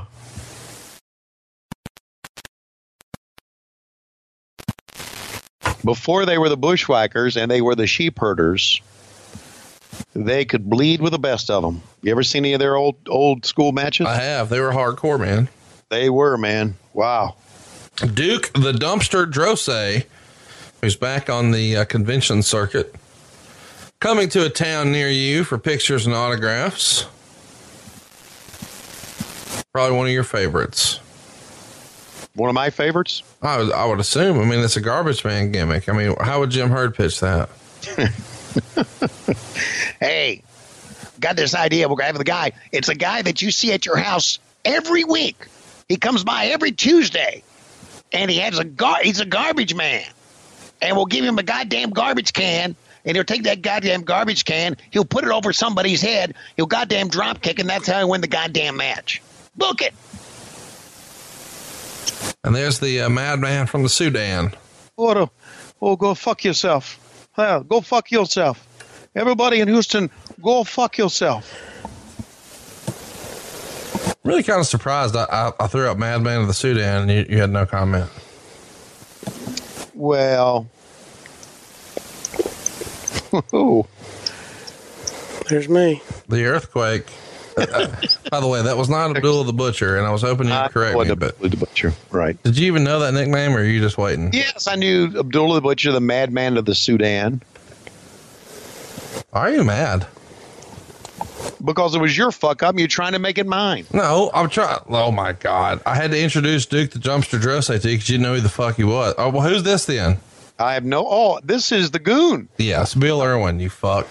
I was trying to be funny, and you just not. Yeah, boy. I mean, here's what I needed. Since you were already doing the impression, and I called you the wrong name, you should have went full in with the Iron Sheik. Hypothetically, if you called the Iron Sheik the wrong name, what do you think his response would be? Go fuck yourself. Ah, Baba. Fucker. I ho- I break your back and fuck you an ass and make you humble. A motherfucking Hulk Hogan.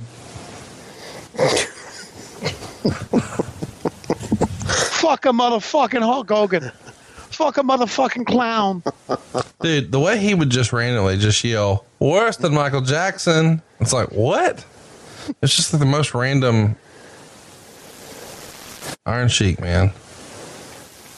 So this was the original oh, Doink the Clown? What the flying fuck? Who's the guy on the left? Downtown Bruno. Jesus Christ. Glad I missed him. What the fuck are you saying? He was around wrestling forever. Oh, come on. Do you know who's Kimchee on the right? I know Uh, you, you used no. to eat him. What? yeah. Do Do you know who Kimchee was? I do not know who Kimchee was. Did you ever hear of the Brooklyn Brawler? Wow. You know, every now and again on this show, we talk about the good old days of Jim Crockett Promotions and all the fun that Tony used to have running around with the horsemen. Of course, we famously told the story here on the show, or, well, Tony did, where he once woke up with uh, jalapenos in his hair thanks to a trip to Whataburger in the middle of the night with Barry Windham. And of course, there's probably some alcohol involved. Now, these days, Tony can't drink like that because, well, as you get older, boy, that, that next morning, that's that's a little rougher.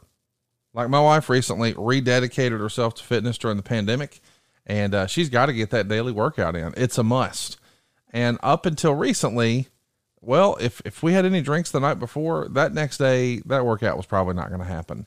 But now she drinks a ZBiotics before any alcohol, and we know that she's going to be able to stick to her routine. And more importantly, I know I'll be able to get up at the crack of dawn and record these podcasts and still be sharp and alert.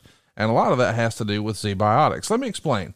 ZBiotics pre alcohol probiotic is the world's very first genetically engineered probiotic.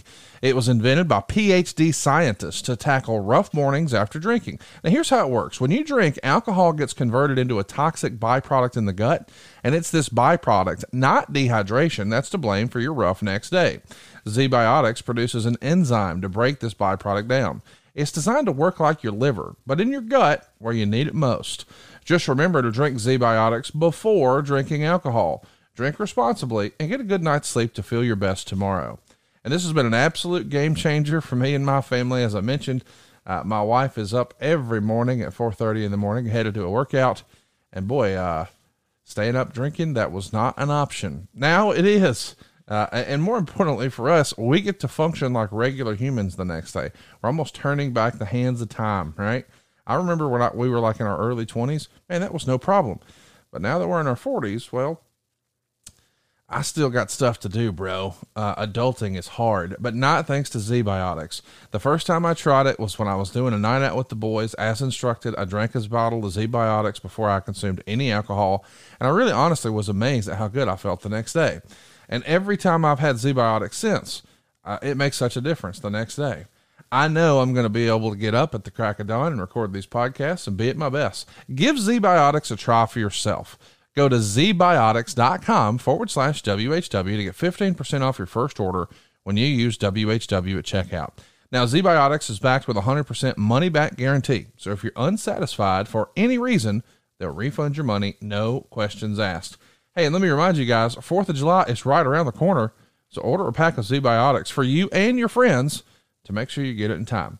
Remember to head to zbiotics.com slash WHW and use the code WHW at checkout for 15% off. And we want to thank you, ZBiotics, for sponsoring today's episode. How about here you go? Here's your boy, Cruiser. Cru- I mean, yeah, Crusher Khrushchev. I mean, Yeah. demolition. I mean, blacktop Yeah. bully. Yeah. The Repo Man is the best, man. Can you believe the Macho Man missed some payments on his hat once? oh, speaking of gimmicks. You have a Jim Cornette impression? No, I don't. Goddamn. Motherfucker. It's pretty good. Hey, is that Kevin Sullivan barking in the background? And look at there. There's old Eat McCrotch, Nikolai Volkov. Yeah. I miss Nikolai. You do? Yeah, I got to meet him once, and when I met him, he looked at Matt Koon and said, "This guy needs to lose weight." and I was like, "Jesus Christ!" That's how I know I'm picking the right friends to hang out with. oh, and there he is himself. Oh, good God. Lois said to me, Does he always dress that way in public? When she saw him at the Pop Up's party? Well, you you should have said he looks like he could host the View. I said, No, it's usually worse. He was dressed to the nines, wasn't he? Mm, the hat, the jacket, the vest, the shoes. The doot doot doot shirt. Mm. Uh, he had, uh, man. There, that's me when the BlueChew kicks in. One man gang. Bringing a chain with you, eh? That's how I got Megan.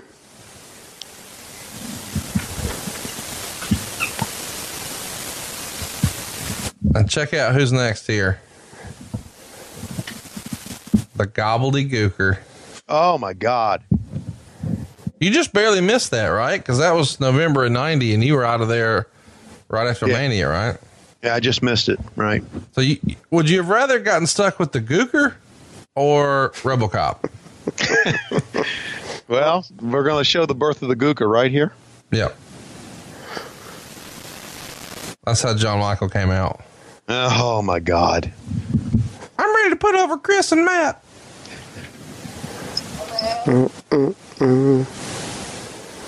So, chat me up. RoboCop or Gooker?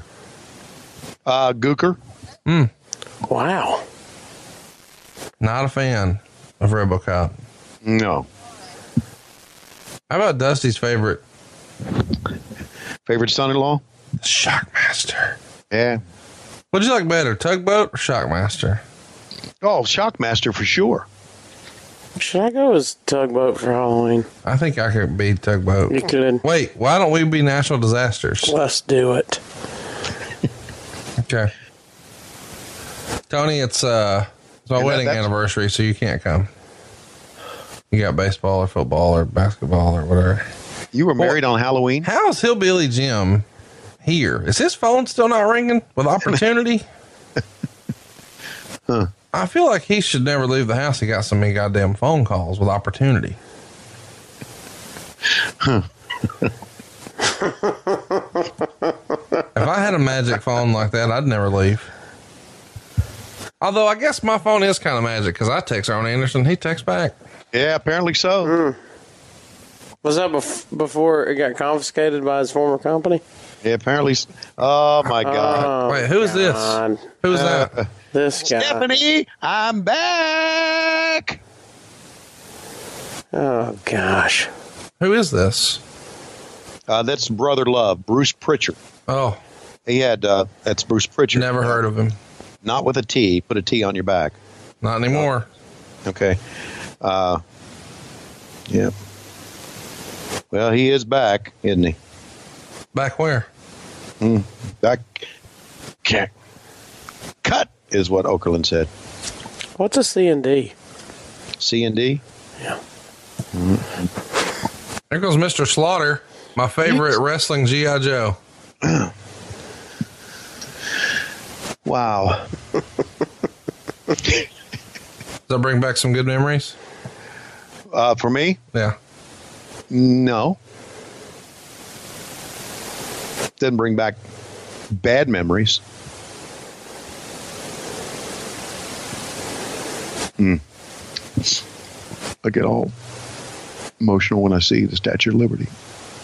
It's a cool little video montage. What do you think about the lights going around the stadium? It's pretty cool, huh? Yeah. Yeah, it's cool. Surprised they had that in the budget after they had to buy you guys out. Look over in the corner. You got Jim Cornette and Brother Love trading cheeseburger orders. T, if you had to, if you had to place a bet, who would you go with? Like, just What, going this? over. Well, I would go with uh, Earthquake. Oh, That would be my guess because you always go with the biggest. hope you didn't have money on the Gooker. That's what she said. Oh, I did not see tugboat going out that early. So this followed the uh, TLC match, huh? In fairness, what could you do? You got you got to switch it up. No, you- you're right. This is the only thing it could. You couldn't. There's a lot of people in the beer line right now. Was of Tugboat just he was he taken out? Oh God, he's gone. Shit, that was my favorite. No, they're not going to have Michael Hayes win this thing, are they? What the flying fuck? I'm gonna go with the goon. All right. What's your problem with Michael Hayes?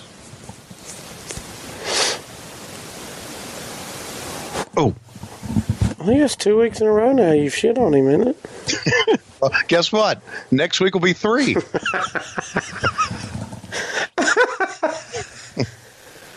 You know what he said when he saw me? Same thing he always says. Who are you? I hate you, you motherfucker. So, well, I love you too, you little prick.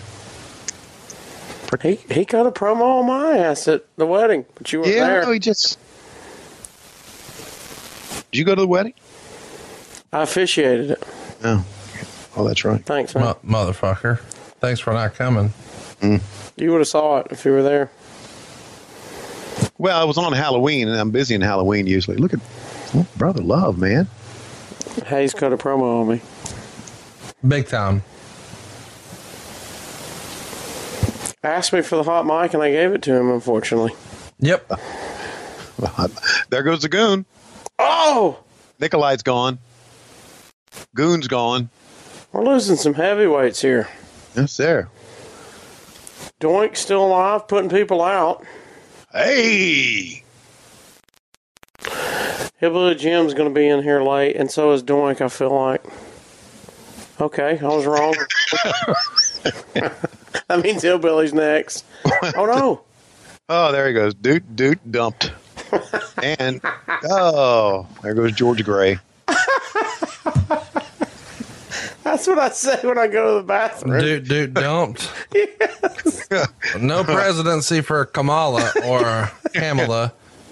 Look at Brother Love. Down to the final four. My Brother Love. That's your next uh, baby onesie, isn't it? Dude, dude, dumped. Look at there. Oh, oh, motherfucker. Oh, What? That was quick. uh, How, how long did you need it to go?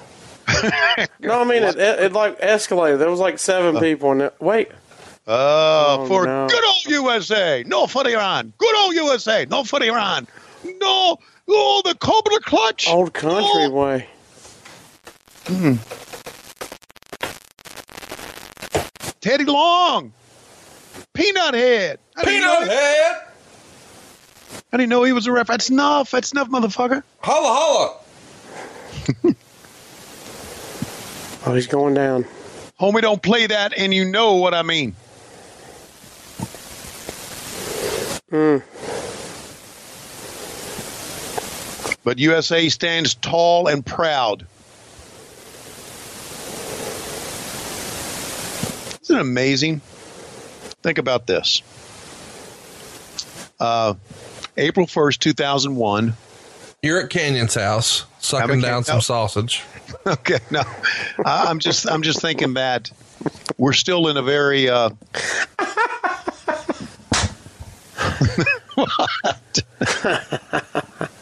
you like that, did you? No, I was trying to I was trying to be serious here, and I shouldn't. So Ivan Koloff tying one arm behind his back, and Mm-hmm. I think that's all you need whenever you're watching a Whitney Wright video, just one arm.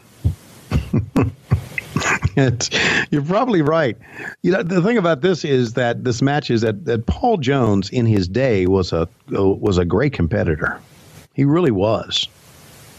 He was a big star for the for the uh, for Florida Championship Wrestling and for uh, Crockett Promotions and for Georgia. He he really, uh, of course, you know, he recently passed away, but he really was a great great wrestler. He was, you know, one time the Florida heavyweight champion, and they did this angle where he took the Florida heavyweight belt and he threw it in the bay at St. Petersburg Bay because he didn't like the people in Florida off the bridge there. He and Ricky Steamboat were world tag team champions.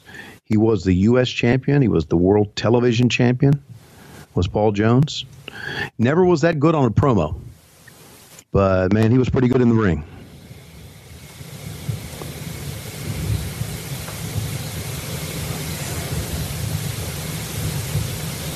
Of course, Ivan Koloff, one of the great, one of the greats of all time.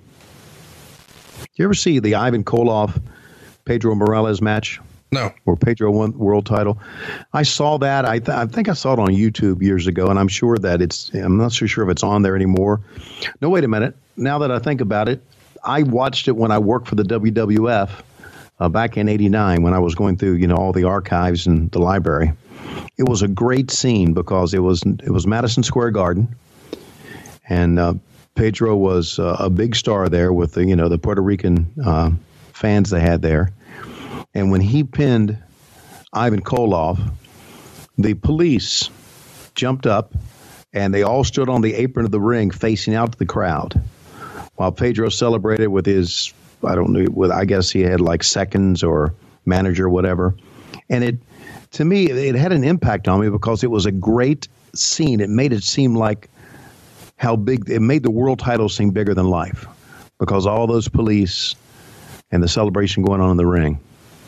Uh, I don't I don't think I've ever seen anything like that since. But um, This is the most subdued, quiet Tony Schiavone ever. In Really? addition to your penis coladas, did you also have some weed yummies? no, no, no, I didn't. Okay.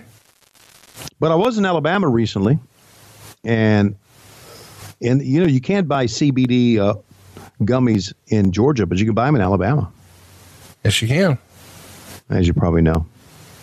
But unfortunately, I was at Auburn, which is not really in Alabama nor is not really in Georgia. It's like kind of right there on the line to where no one wants to be.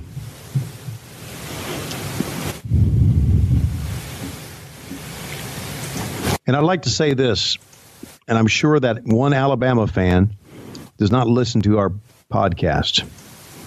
But if he does, I'm going to dare him to come up to our press box and say what he said again to us. Who? What? Okay, so here's what happened. I get there on Friday to set up the broadcast at Jordan Hare Stadium. And they move our press box from a very good vantage point around the 40 yard line. They move it to the end zone. Brand new press box, very nice. Got to say, very spacious. But the vantage point to be able to call a game is almost impossible. So I send a picture to Scott Howard, our play-by-play guy, I, I click a picture of the vantage point. Scott takes it and he puts it on Twitter. And of course, Scott says how terrible the vantage point is. So that leaves lays the groundwork for this story. Game day, Scott's in the Scott's down front doing the, the pregame show. Eric Zeier's his color guy. Down front at our broadcast is Eric Zeier, Neil Hondo Williamson, Scott Howard, and my son Chris. They're the four down front, and I'm staying in the back. And this guy walks up, and I'm hearing this guy as Scott's trying to do a segment.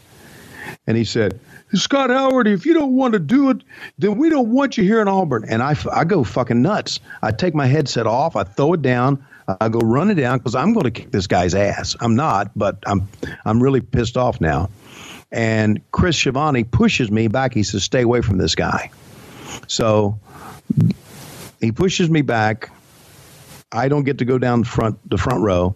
Put the headset back on. The guy walks down. The guy turns around looks back up towards us, and I pop him the bird. Just keep popping the bird as he's looking at us. I keep both birds up in the air, like "fuck you, you piece of shit." Come back here again.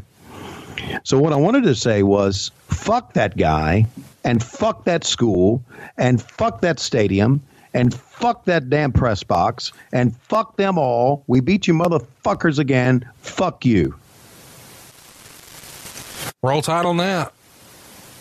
Motherfuckers. I like when I'm sure we've got a lot of Auburn fans who like our bro- podcast and are pissed off at me right now, but you Fuck just 'em. need to see the the way we've been treated there. So fuck them.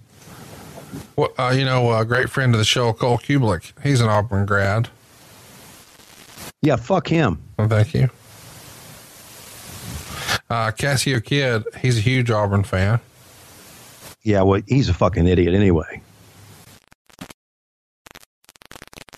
Just, I mean, I, have never been so pissed off. You know, it's it's very easy to stand outside of a press box. There's a ledge, you you and run your fucking mouth. Of course, you know now that at, we won the game, we barely won the game. We held on at the end.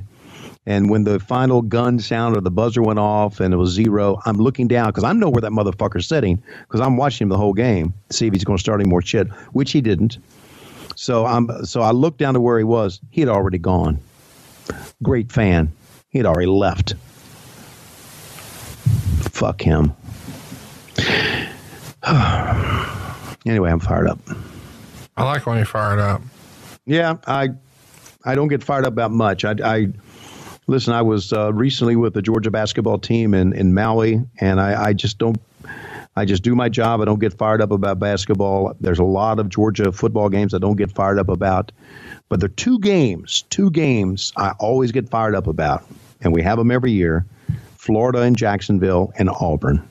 I get fired up about those. There's a videotape on YouTube that Georgia fans watch before the Auburn game, and it's called Never Forget and it's about the 2010 season when Cam Newton, and that was the year they won the national championship, and it was more about Nick Fairley and the the dirty shit that he did during that entire game to Aaron Murray. It's called Never Forget, and it it, it changed the complexion of the Auburn Georgia rivalry. It really did. I never forgot. I can tell you that. Oh, look at that bl- attempted a blow by Paul Jones. Oh, this is He's going to beat him. My goodness. What do you make of this? I don't know. What were we thinking? Oh, look at this. And now the two Russian assassins, Paul Jones's henchmen, attacking Ivan Koloff after he got the win. And he's still got that hand tied behind his back.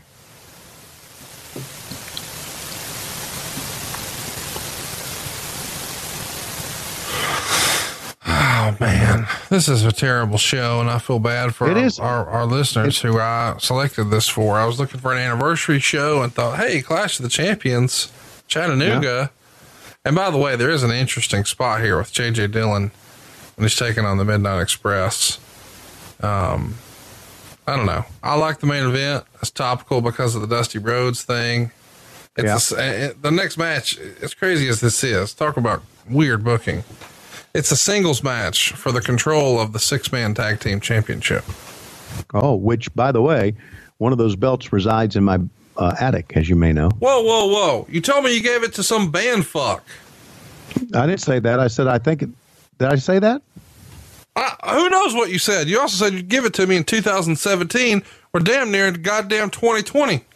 Okay, I can't wait to see a negative three star match. Negative three and a half star. Sandman Uh, coming to the ring, already drinking a beer right through the curtain. Yeah. Busted open from the beer can. Yeah. Stevie Richards, fresh off of his uh, cup of coffee in WCW. Yeah. Oh man. Dun, dun, dun. Uh, okay, so you know, uh, you were talking about these security guys. These are like some of the security guys that we had at Starrcast, right? No, it's Atlas Security. It's the exact same. Okay. I hired these guys. So they're they're not gimmick security guys. They are shooting security guys that they hired at ECW. Yeah. Okay. The best in the business. Yeah. Which, by the way, recently, you know, we had David Crockett uh, at our show in Charlotte. And it, when, when I'm sitting there talking to David, David sitting between you and me, I, I immediately thought, you know what? We ought to have Doug Dellinger here. So maybe the next time we're in the Charlotte area, we can dig him out. Well, the trouble is he lives in Fort Myers. well, we we had a whole conversation about this in the back, but at your advanced age, you've already forgotten. Uh, yeah, I, I don't remember that. Mrs. Thompson said, "Where's Doug Dellinger these days?" And then he said, "Oh, he's moved down to Fort Myers, but he has to come up here and visit the grandkids every now and again." Oh, oh yeah, I do remember that now. Yeah, yeah. I was, I think my, I was thinking about Francine's panties at that time, which I often do think about. Pitching coach Ray Miller. What it says. What do you think Ray Miller's up to? I don't know. Ah, Ray Miller was a long. T- Look at that. Cigarette in the side of his mouth, blood coming down his head, and a beer in one hand. Kendo stick in the other. Huh? There's a pro wrestler. Are you shit talking? yes, I am. oh, Klondike God. Bill was a pro wrestler. Who was? Klondike Bill. Yeah. He was. And you're saying Sandman can't be? No, I'm just saying that. I'm, no, I'm just saying the look right there. Okay. I mean, how many times do you do you take a shot of a guy getting ready to go in the ring with a cigarette in the side of his mouth and a can of beer in one hand? Come on. It's just, it's just, a, it's a shocking visual. Not for me. I mean, there's many of wrestlers that went in the back had a cigarette and a beer, but never came to the ring. Jack Briscoe smoked and had a beer, but he never brought it to the ring. Okay, here he is, Sandman, four-time All-American, Florida State. Bobby Bowden's favorite out of Warner Robins, Georgia.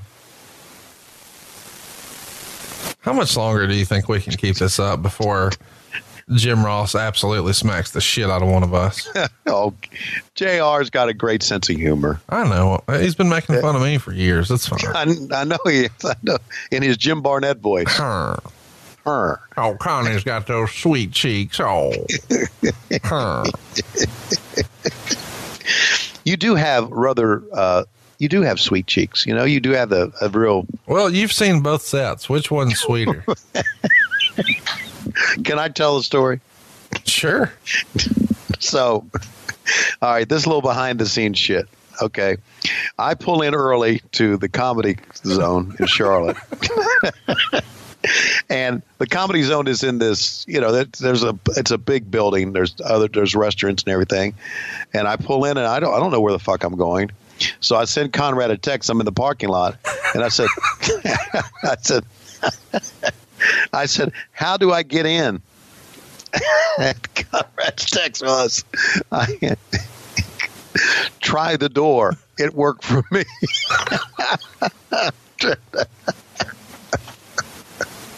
so I go to the green room and open the door, and apparently Megan is giving you the iggy that I'm getting ready to walk through the door. And I walk through the door. and, and Conrad has his ass up in the air. I just happened to be walking through the door at the time you were changing clothes. And there you were standing on top of the couch or the table or whatever with your ass up in the air. So that's how my day started. I wasn't changing clothes. I just wanted you to see it. And I knew you wouldn't be ready for it. So I knew you were coming in and, and I said, Hey, is he, is Tony by himself? And she looked and she said, Yeah. And so then there they go. Cause I didn't know, like, did somebody tag along? If you had one of the kids with you, I wasn't going to do If it was Chris, I would. But, yeah, you know, right. if it was Lori or something, I wasn't going to do it. But, yeah. Oh, he's by himself. Here you go. yeah. Uh, two things here. In a small room like that, if you're going to show your ass, everybody's going to see it. Sure. Big ass, small room. Right. And number two, I would never bring my daughter with me. She's not allowed to come to our shows. Good. Because I don't want. Look at this. Oh, good God. He just threw the ladder at him. I know. And he, he- that ladder could have easily skipped off and hit a fan. How many, you know, there had to be fans getting hurt in these shows. I mean, I don't know if it happened a lot, but I mean, they were right there at ringside. They did some crazy shit. You know, you know, obviously they had beer splattered on them, probably blood splattered on the fans, and fans had just had to get fucking hurt all the time. What about this match didn't Meltzer like? Chat me up on this. Sabu beat Sandman in 20 minutes and 55 seconds of a tables and ladders match. Probably never have two men pulled out so many stops and tried so hard, done so many impressive spots in such a horrible match. These two missed more spots badly than Reggie White did against Steve McMichael. They made Hulk Hogan versus Roddy Piper age in the cage match look like a Flair Steamboat classic. A collection of spots using tables so pathetically and obviously gimmicked and ladders, most of which missed. Sandman, who went into the match injured, screwed himself up doing somersaults through tables, trying to pull the match out of the toilet. What made it the worst match of the year was that even after they had, for the most part, killed the crowd, as there was no heat except for the chance whatever whenever a table broke, they kept doing the same stunts over and over, and the match never ended. There were people who thought this was the best match of the show as they probably went through 10 tables and tried so many Daredevil spots in the process, and Sabu at least hit on every springboard spot. But the crowd was dead and the work was horrible. What they did between the tables and ladder spots was like watching Jim Duggan against Ahmed Johnson. Probably more due to Sandman being injured, as there was almost nothing he could do but destroy himself. At one point, Sabu threw fire, but the crowd and the camera were so distracted that the effect of it was lost and he missed anyway. Sandman was about to hit Alfonso when Sabu drop kicked him off the top, and Sabu then delivered an Arabian facebuster with the ladder onto Sandman for the pin. Sandman was out in the ring for a long time and got a good, polite reaction from the fans leaving, who did appreciate how hard he worked and how much he destroyed himself physically. Negative three and a half stars. Whoa, man. That's uh, that they crucified him on that. By the way, it got uh here's here's what's fun about this because it is a split opinion on this match. All right. It came in second by one vote for the best match poll in the readers from the Wrestling Observer, but it also won in a runaway the worst match poll. So it came in second, nearly won best match, but it ran away with worst match. Just goes to show you can't please everyone. Well, it, it just proves to me that, you know, when people get really upset about what's in a newsletter, and you you've been guilty of that at different times. Sure. It's just a dude's opinion. Right. So, no, I mean, it's not like, you know, when an appraiser comes to your house, if you're going to sell your house or refinance your house or get a loan on your house, whatever, you have an appraiser come out and he doesn't tell you what the value of your house is. He gives his opinion of what the value of your house is. It's very subjective. And that's the same thing with wrestling to me, or for that matter, all art. It's very subjective. What you like, I may not like, and vice versa. So that's his opinion, man, that it's negative three and a half stars. By the way, I love the fan who put a little target on the table. That was hilarious. That's pretty fucking cool. It's just his opinion, and Yeah, everybody's right. got different ones here. I get it. But you know, uh, I, I'm not going to argue with you on this. I, I, but, and I agree with opinions. But if if if opinions were, if they were uninfluenced opinions by politics, I would say, yeah, I agree with it. But a lot of these opinions that we saw on dirt sheets were influenced because of the guys who called him, and that's where that's where I kind of draw the line. Um, but anyway, so much for that. Uh, and these guys are working hard. I, I think it's funny that that he said in that in the write up about this match got a polite applause. Hey, guess what? Ain't nothing polite about this crowd at all. I love that word polite in an ECW event. What's he going to fucking do here? Oh, he's going to use the chair to spring over the top and hit the top. Fuck. That's a hell of a spot, buddy. That is a hell of a spot. Chair, rope, table. And yeah, the table's gimmick. Why fucking not? Didn't want to kill the guy. Well, I guess they did want to kill each other. Sandman was injured before the match, huh? Yep. I mean, everybody is. It's ECW. Yeah, I mean, right. Tommy Dreamer wrestled in a fucking boot. Ah, look at he said, "Oh my God, fuck, Jesus, crazy shit, man." Without question. I'm gonna get it over. I'm gonna get correct. I'm gonna get it over. yeah, without question, over.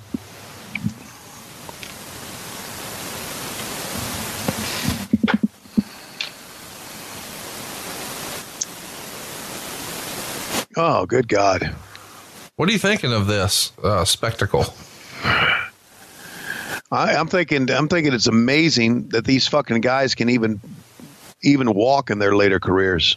I, I know some of them can. I'm sure, but fuck. Sabu could do a lot of great shit, man. But and look at that, we still got. All right, hang on a second. With with, and I haven't been paying that much attention to around the ring. There was a table on every side of the ring, or do they just keep putting up tables? Yeah, Sabu keeps putting up tables. Okay. Well, I mean, Sandman does too, but they're just setting Yeah. up crash spots constantly. All right. There's not like a, a guy in the back running around setting them up. It's just these two guys. All right, I got it. And and perhaps Fonzie, you know. Yeah. So Sabu has told Fonzie move the table. I don't know what he said for him to do, but Um, look at this.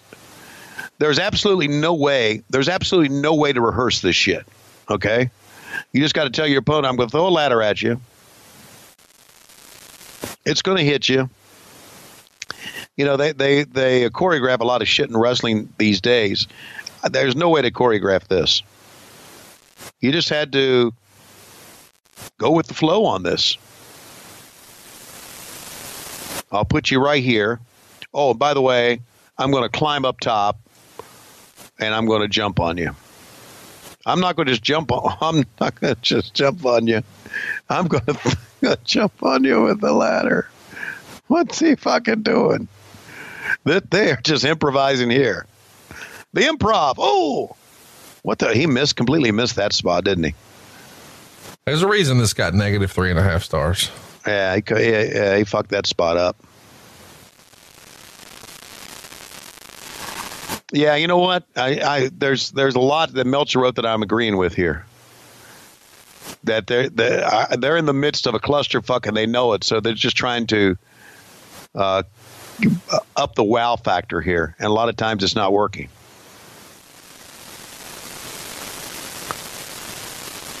So he's going to go up top.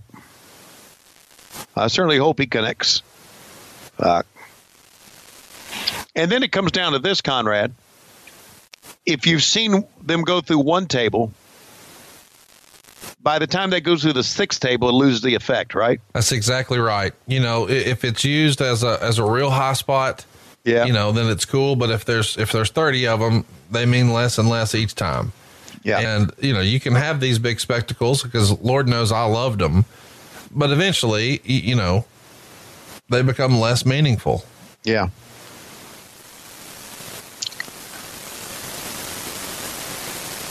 Yeah, and see uh, that.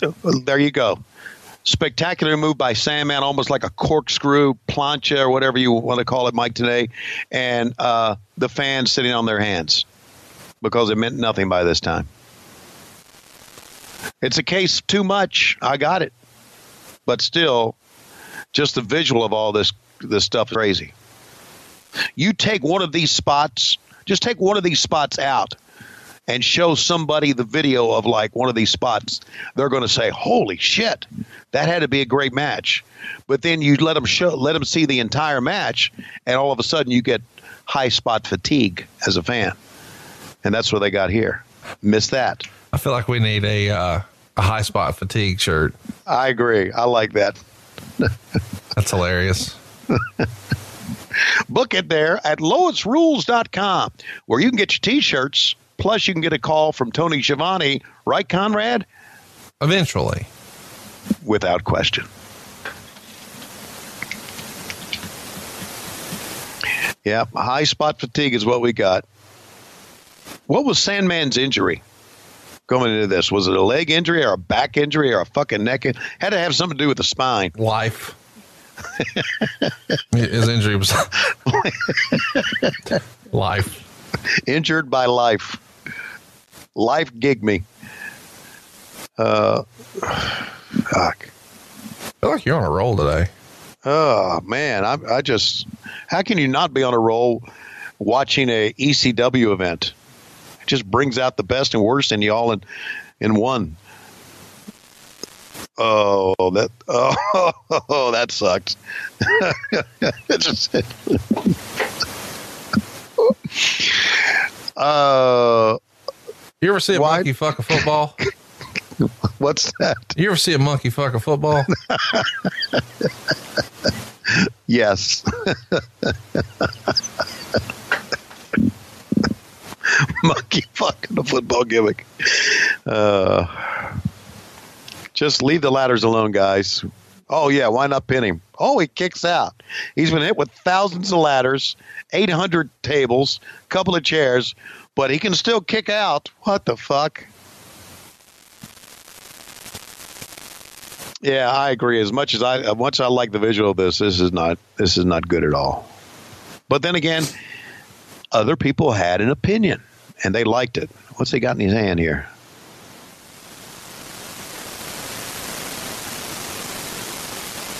Is Sabu still performing? Is he still out there performing? Yeah, He's making appearances all the time. I'm talking about uh, wrestling. Yeah, yeah, I- yeah. Okay. Yeah, he'll set up a table, hit you with a chair, whatever you want. Wow.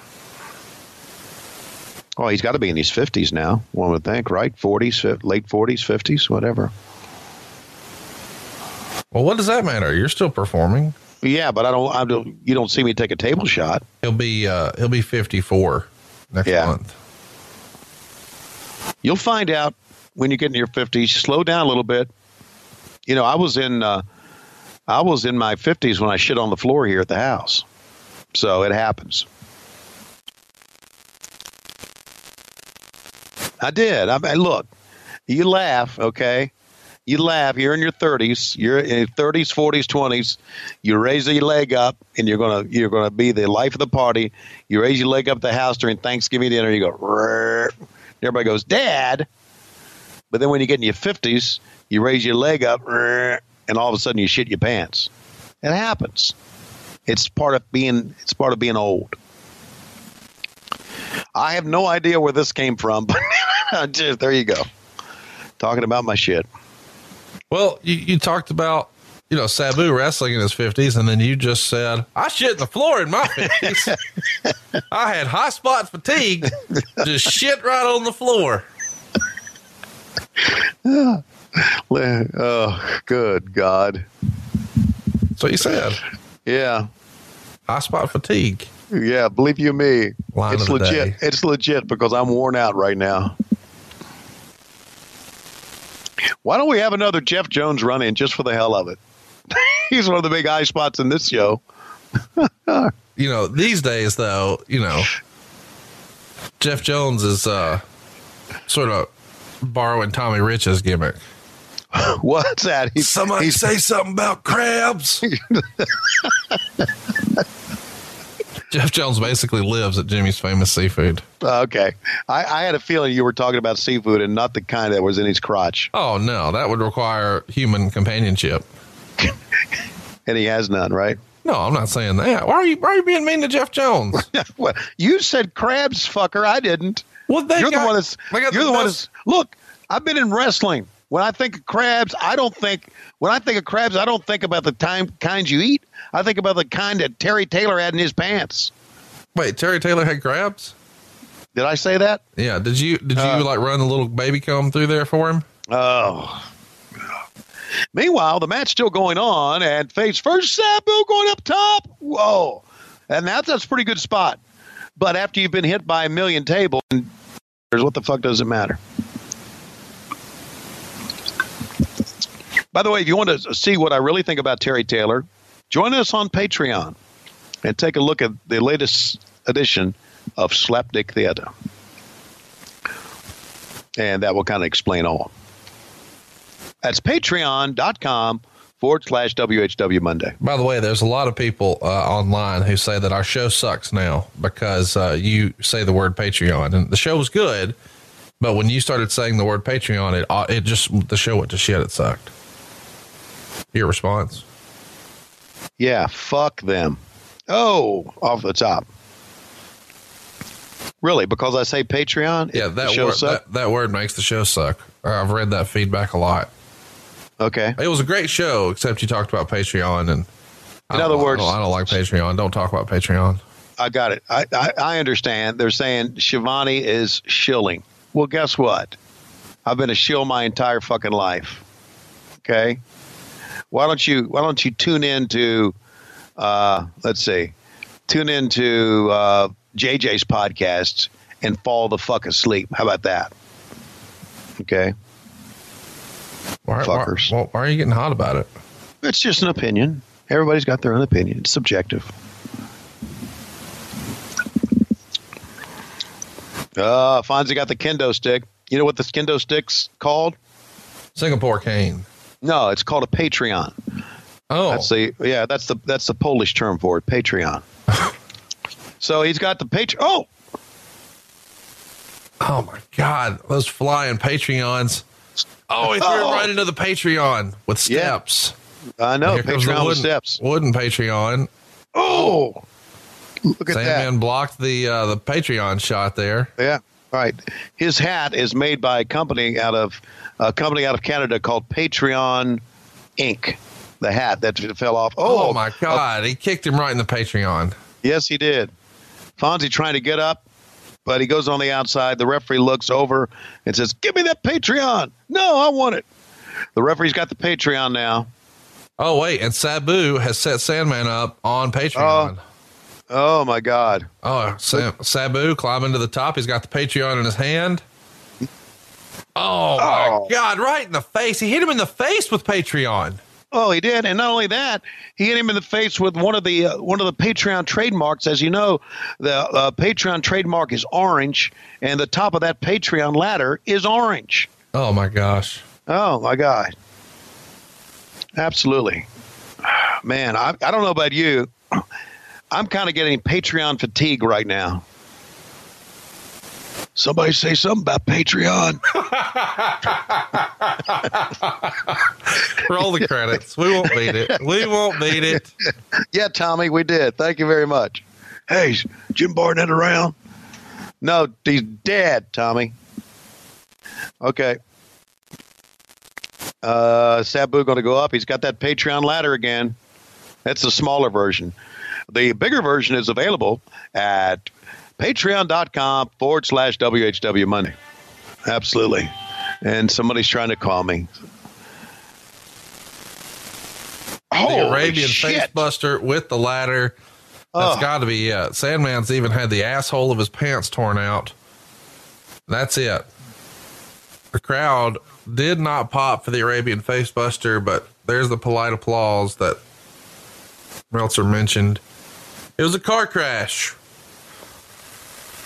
A lot of people have talked about this as being the worst match ever on ECW pay per view, but it was a car crash. Yeah. And of course, it was just too much. Absolutely too much. Well, I got to say, with the exception of a couple of things leading to the main event here, with the exception of the way Beulah looked, uh, I think our buddy Jeff Jones kind of stole the show a couple of times. Oh my gosh, listen to you. Yeah, I do.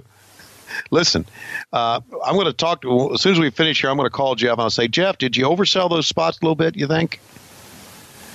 Fuck. We could call him and find out. and put him on with us?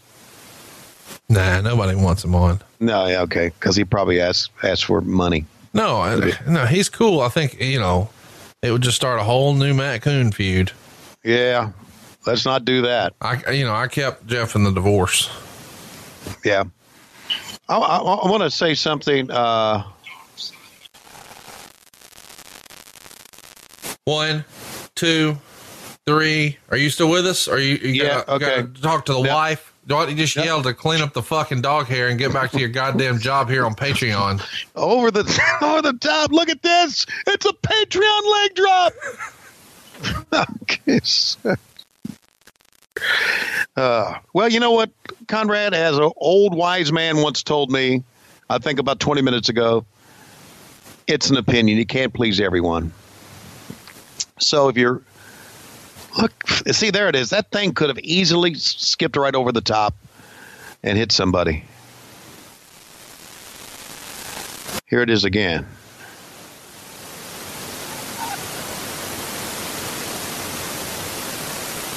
Sabu, oh man. Yeah, too much. But come on, guys, get through this replay. I want to see Francine. What the fuck are we doing? I got to see these thousand chair shots and table shots and Patreon nut shots and all this shit. Fuck. Let's go to Francine. Come on. They're going to show another one, aren't they? Don't you, motherfuckers, don't you dare show another replay. Don't you dare. Three, two, one. They queued up another tape or are they going live? Oh, thank God that's over. So, uh, uh, chat me up about this, Conrad. Uh, before we get to the match, how was the match received with Shane Douglas and Bam Bam Bigelow? Not good. Uh, too long is uh, the common theme. They go 25 minutes. You know, Bigelow is north of 350 is probably too long for him. The Night Stalker and Sid Vicious collide next. By the way, that, that match, in case you're wondering, gets negative three stars. Wade would say, Rule number one to turning a heel into a babyface do not have him threaten the number one babyface in a pre match interview. Rule number two do not turn him by having two new wrestlers attack him. Both rules broken. Pee Wee Anderson at one point stopped Sid's arm in mid motion from hitting Stalker. Timing was off the whole match. After getting clubbed and pinned with a huge axe, Stalker got right up and attacked Sid. And they say the sheets exposed the business. Negative three stars. Wow. How about this fucking this look here, this character? Did you see the, the, the video font, what it said? With Ox Baker. Ain't no Ox Baker here. It's true. Unless he's going to do some sort of run in here. You don't recognize him, do you? I was hoping you would acknowledge this. Yeah, that's uh, that's Wrath. There you go, Brian Clark. Brian Clark. And here he comes. Sid Vicious looking as only he can look. Is he one of the best looks in the history of wrestling? Yeah. That's right. All right, here's here's the interview. I'm going to play it for the audience. I'm coming right up Houston. Sting, you know one thing. I could beat you on my worst day because Sid Vicious rules the world. So, Sting is the most over person in the in the biz, uh, or in, on this side of the pond anyway, and he's uh he's been called out here. I don't get it.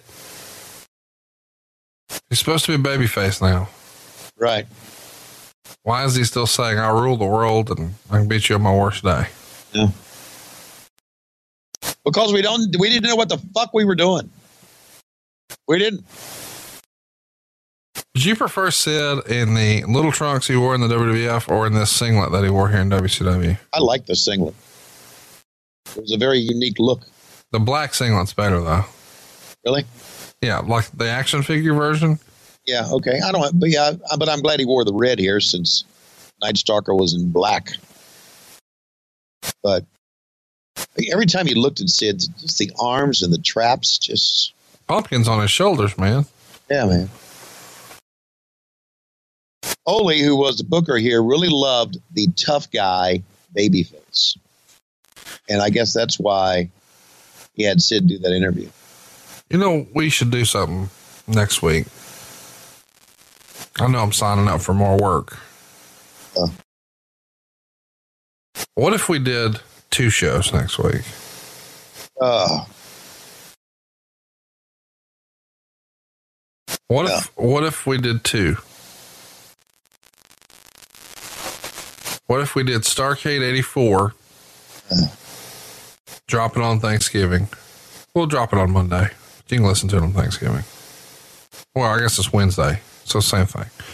On Patreon Monday. But what if for Patreon, me and you did Survivor Series 1990?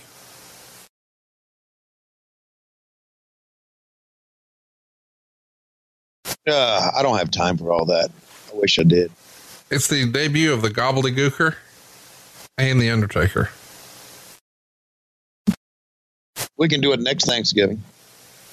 Or we can do Survivor Series this Thanksgiving and not do Starcade. Nah, we got too many JCP apologists here on the show. We got to do Starcade.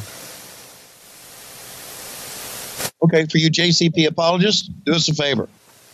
Go to the network, hit play on Star on Starcade 84 right now. Right now, and then and tell us tell us what you thought about it. No, I'll say start it right now. Send us a tweet. Why are you doing that? uh, gobbledygook. Oh Lord! Here comes Curtis Hughes again. What the fuck?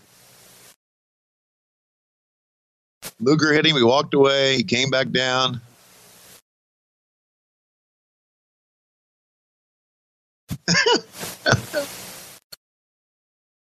Just come down and take a big fucking bump. He's going to hit him with the axe.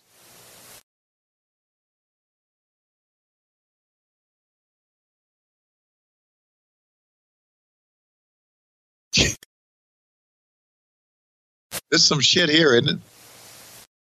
Yeah. Now he's just going to get right up. Yeah.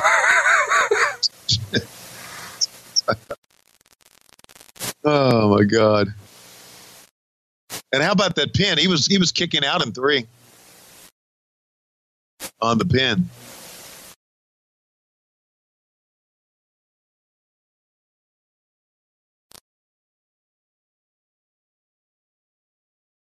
Wow, this is brutal.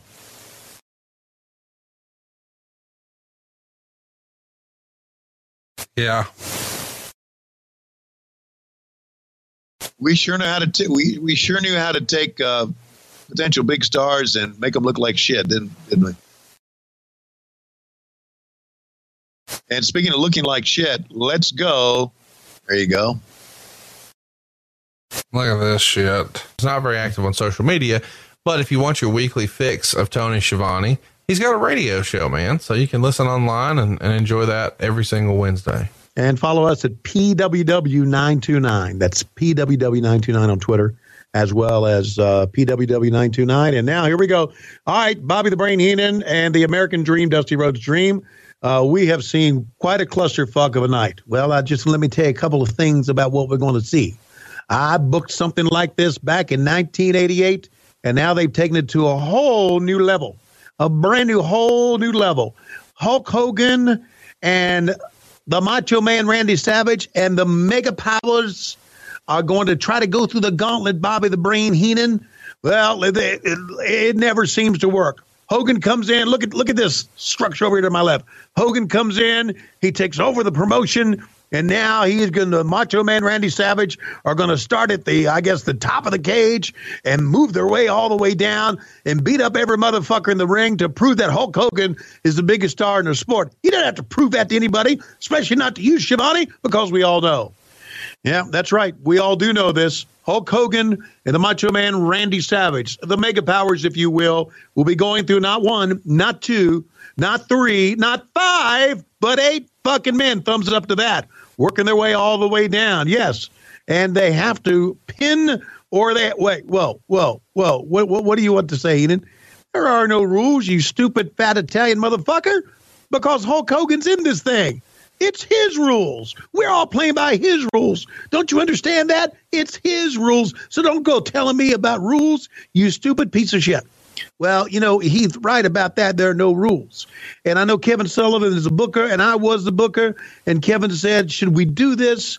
Help Hulk Hogan put himself over. And I said, Hulk Hogan does not need to be put over because he is Hulk Hogan. He's bigger than anybody here. He's bigger than the booty man. Eh, He's bigger than the nature boy Ric Flair. At least he thinks he is. And he's bigger than the ultimate solution. Do you know, Bobby Heenan, they've got a guy here called the ultimate solution? Do you realize what that's from?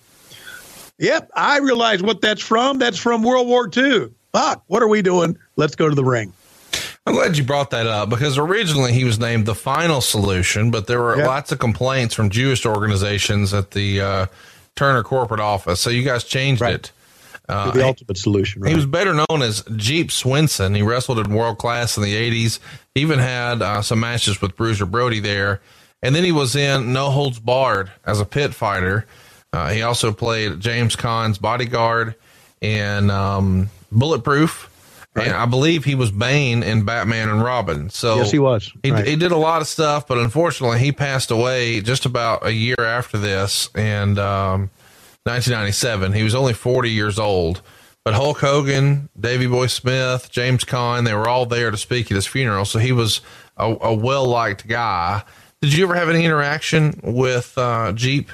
No, I never did. But Jeep was well known to have the biggest arms in all the world. Look at this spectacle here with unbelievable pyro and what a contraption. Tony, how long did it take Klondike and Company to build this fucking? Uh, I don't even know. What would you call that? I mean, I don't want to call it the Doomsday. That's hokey. Yeah, this monstrosity. I, Yeah. I, I, I think Klondike may may not have been involved in this. I think this was a series of uh, welders and uh, architects, and I mean, there's a, there was a lot of money put into this to just to build it to get it up, but there was a lot of money put into this to design this thing too. And again, it's WCW spending more money than it needs to spend for something like this. If I'm at ringside, front row ringside, Can't and bought shit. seats, I'm pissed off. Can't see shit. Yeah, I am really pissed off because the main event, the thing, the Doomsday Cage, the thing that we've been selling the whole thing about is now all the way down to my left or all the way down to my right. I'm really pissed. Woo! A rare Ric Flair entrance with no robe. Yeah. It doesn't feel like a Ric Flair match if there's no robe. I mean, I, I don't think you could count many times that that ever happened, but it happened here. And there, of course, is Arn Anderson, who uh, is definitely dressed differently as well. The Taskmaster, Kevin Sullivan, and of course Lex Luger with Jimmy Hart. So you got lots of managers here because unfortunately Ric came to the ring with two women who've now passed away, both woman and Miss Elizabeth, and they're all going to single file up these series of staircases here. It, it's uh it's an interesting contraption and concept, but I thought the same thing you just talked about. Like, how much fucking money did they spend on this thing? If you had to ballpark a guess between designing it, constructing it, you know, the whole deal, what do you think the investment in this contraption was? It's north of 10 grand. Oh, it's well above that. Yeah. Yeah. Uh, I, you know, of course, you know, you're, you're in, into housing and, and building and things like that. You know better than I do. And this is 1996, but a lot of the money is put into the design of this. Well, and you've also got guys who get an order like this and they realize, oh, this is for Turner Home Entertainment. Oh, this is for a big television company. Right. Oh, this is a pay per view. Well, I'm going to fucking hit a lick. Yeah. Uh, Yeah. You can see Arn here walking around like, what the fuck have I gotten myself into? Right. I'd much rather be in Pensacola giving spine busters, but instead, I'm in fucking Tupelo in sweatpants on chainmail. Interesting thing here, and, and I noticed this when it happened. Kevin Sullivan, being the booker now, is talking to Arn and Ric about what they're what to do, telling him exactly what they're going to do. Call little spots here, let them know which way Hulk Hogan will come in. Uh, I thought that was very interesting that the booker was calling some shots in front of the camera here. Well, but you know, if you're at home, he, he sort of positioned himself as the architect behind the end of Hulkamania, so it makes sense that he would be sort of calling the shots. I, I do chuckle at Arn Anderson here in his goddamn pajamas, uh, thinking about um, how silly this was. Uh, oh, what what a cage! Now uh, it's uh, it's it's eight men total. Uh, the Barbarian and Meng, uh, the Taskmaster, Luger, Flair, and Arn, and then uh, the Ultimate Solution and Z Gangsta or G Gangster. Which one was it? It's, it's Z Gangsta. Z Here he comes, Hulkamania running wild. Bum, bum, bum, bum. And he's going to point up. I'm going to go up to the cage. Yo, pasta rules, baby. And now, again, the Macho Man Randy Savage. Big deal. And again, here, I'm a ringside fan, and I'm going to get a chance to see Hulk Hogan up close. Nope, you're not. The guys who paid a lot less money are going to and get the high fives for the Macho Man Randy Savage. Wouldn't have been a bad idea. And I know we're we're doing this, so we do all this all the time. Wouldn't have been a bad idea for Hulk Hogan, the Macho Man Randy Savage, to go around the ring and give everybody high fives. Well, just wait, Tony, because the silly shit that is WCW Yeah. uh, is going to uh, continue. Macho Man here in the colorful red and yellow, but wearing a black and white Macho Man shirt. Um, sort of out of character for the Macho Man, but then again, all of it is. We didn't see Arn wear his fucking pajamas to the ring very often. We never saw Ric Flair, almost never, come to the ring without a robe. Um, unfortunately, of course, he has two women who accompanied him to the ring who've now made their way, or they came to the cage and now they're back at the ring. They've since passed on, both woman and Miss Yeah. Elizabeth. Right. So the gimmick here is we got to work our way down. We've got Megan Barbarian on the middle level. We've got Ric Flair and Arn Anderson on the top level. And Macho Man is starting off with Ric Flair. Arn Anderson, of course, about to hook it up with the biggest star in the history of the business, Hulk Hogan. Hmm. Well, here they go. And remember, it's a gauntlet. They have to fight their way through all. In other words, what we've got here in front of us, uh, Conrad Thompson, is the fact that we are going to show that Hulk Hogan and the Macho Man Randy Savage, the mega powers, if you will, are bigger than life, and they can beat anybody. They can beat any combination. When the odds are against them, when they're put into this monstrosity of a triple cage, the uh, what was it called again? Doomsday Cage. Thank you very much. The Doomsday Cage, they can still fight through all the odds. And the Nature Boy Ric Flair is paired off with the Macho Man Randy Savage, and he runs Flair's head into the cage. I don't think that surprised anybody. And now we go to the uh, split screen. Oh, Jesus Christ. What a clusterfuck this is. You know, you can't Yeah. see much of shit. We've got the split No. screen that you hate so much. The fans can't really see anything either. Um, it's not television friendly. It's not well lit. I I know they're trying to make it look gritty and whatever. Yeah. But there's sort of an edict that we don't want blood and we're doing a cage match. And originally the plan for this match, according to Dave Meltzer, was it was supposed to be Hulk Hogan versus four heels. You know, he's been trying to work his way through the Dungeon of Doom, and this is supposed to be Hulk Hogan versus four men. But they decide, hey, this is our main event extravaganza against WrestleMania. So let's make it even bigger. Let's do this triple cage and let's bring in more guys. So according to the original plan, according to Dave Meltzer, it was supposed to be Chris Benoit versus Macho Man Randy Savage in a Falls Count Anywhere match. But Hulk Hogan decides, nope, brother, we need more bad guys, and I only need I want it to be the Macho Man. Do you remember that being sort of the the, the decision making and how they sort of audible to this that it was Yeah. originally Savage and Benoit? Yeah, that that they they audible to this because it's what Hulk Hogan, who had full control of his character, wanted to do. And and, and look, it, it's pretty apparent. The this doomsday cage, as they say, is and we're taking a good shot look at it now is unique in itself. It's uh, an event in itself. If you just look at it, it looks incredible. But the fact is, it was meant to put Hulk Hogan over over everybody. And, and really, if you think about it, it was it, was make it was I I guess Hogan's partner was the Macho Man Randy Savage here, but it was also making Hogan look bigger than Savage. Does that make any sense? Oh, he's going to hook up on the Nature Boy Ric Flair, who's going to beg off. I feel like I should uh, remind everybody that Brian Pillman was supposed to be a part of this match as well. And you guys actually mentioned that briefly in commentary, where you're saying something like you're not really sure where he is. And the next day on Nitro, Eric Bischoff would make up some sort of lame excuse like Pillman wasn't here because he refused to team up with Kevin Sullivan. But the reality is he had had throat surgery a couple of weeks prior at Vanderbilt University. And Gene Okerlund was on the hotline saying that Pillman didn't have the surgery and was making it up. And he said that he called the hospital and they had no record of Brian Pillman being there. And this resulted in a legal letter coming from Pillman's agent to Okerlund uh, that says that, um, you know, hey, here's the official discharge paperwork. He was actually there and he wants a retraction on Nitro, a correction to be made. And Okerlund, of course, missed that Nitro with the flu. But you guys knew that he wasn't going to be able to make it by Thursday, but you had already sort of filmed the WCW Saturday night on Wednesday. So there wasn't really a chance to tape anything different, but you could have maybe edited the last minute push for the pay per view, but it didn't wind up happening. Uh, we should remind everybody that this is all going on when Pillman is working an angle with WCW and doing some stuff with ECW. Um, what was the the thinking about Brian Pillman sort of not being a part of this as you know maybe was once upon a time suggested that he be a big part of this match Well, th- his throat surgery, you know, Brian had a very raspy, horsey voice, and this throat surgery that he had at Vanderbilt was a shoot, was legit. And that was just Gene Okerlund trying to put something on the hotline to make you want to call. It was, you know, the hotline was a, was uh, was working you to think it was a shoot a lot of times, and a lot of times they would throw in shoots.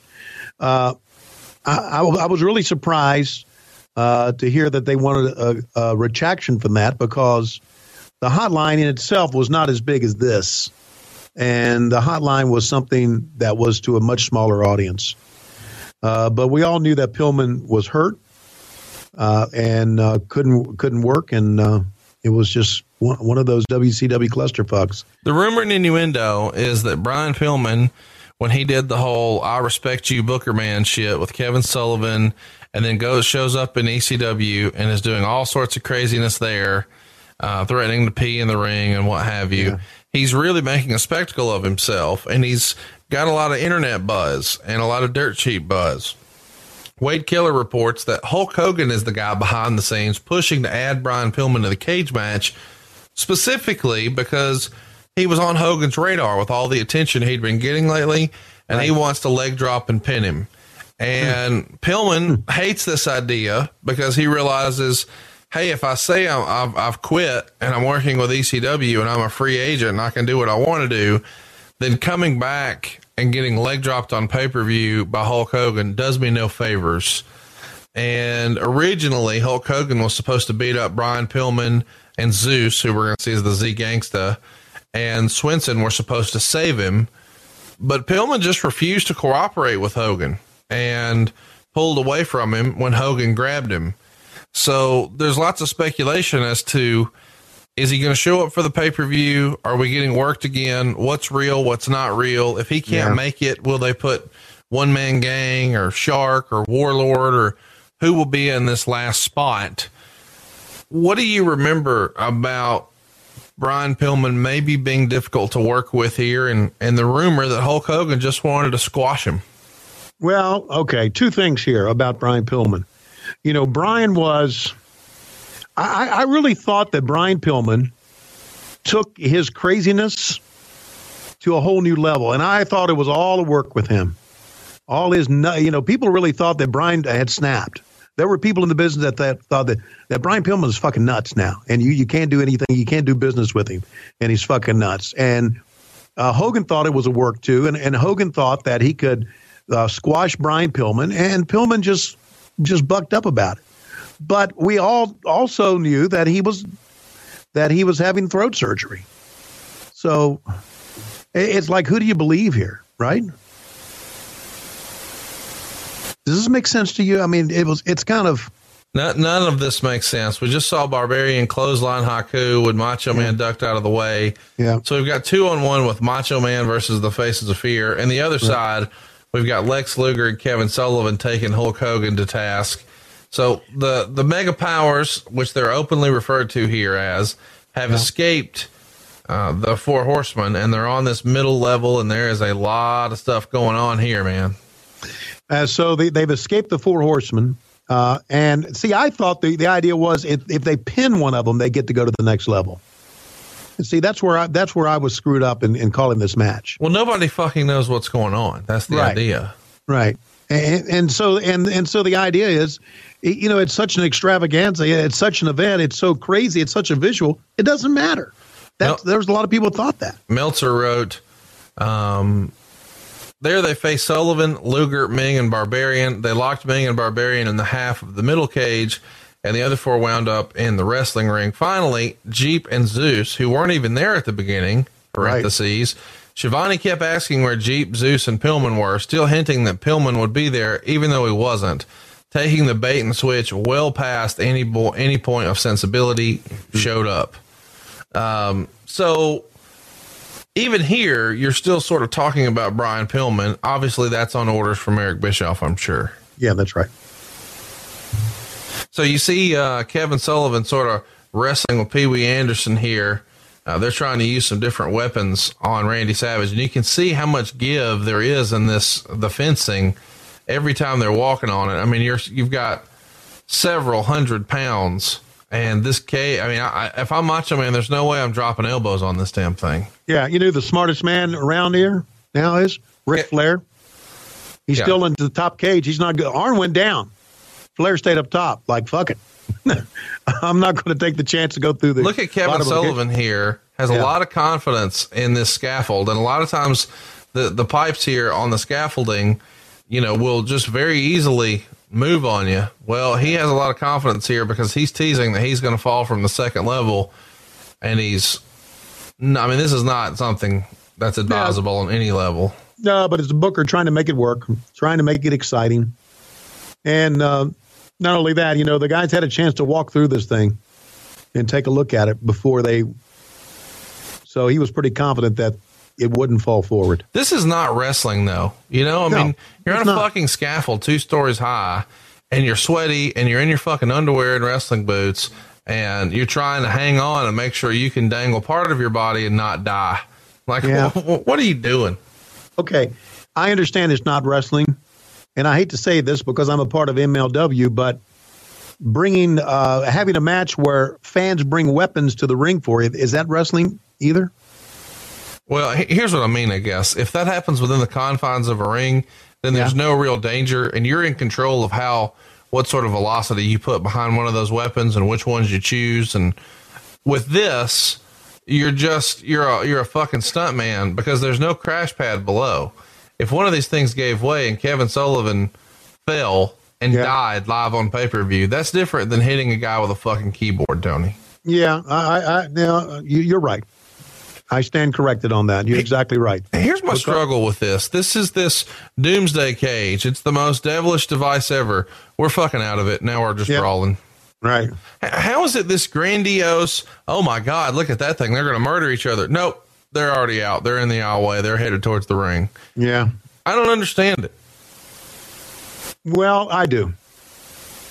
Well, smarten me up. It, it feels like, you know, if you've got this, how can they ever escape? Well, they just fucking open the door and walk out. Well, what they again, what they wanted to do was uh, give the fans a ringside. something. What the hell? They got a, a microphone there? Well, they had fans hand them weapons and they hit them with it. No, that's that's not wrestling, right? Very well done there, millennial. Uh, and uh, down goes. Uh, so now the fans get the pop at ringside because we spent all this money for it. Uh, but meanwhile, let's do a for you fans watching at home. Let's do a split screen to completely fuck you up.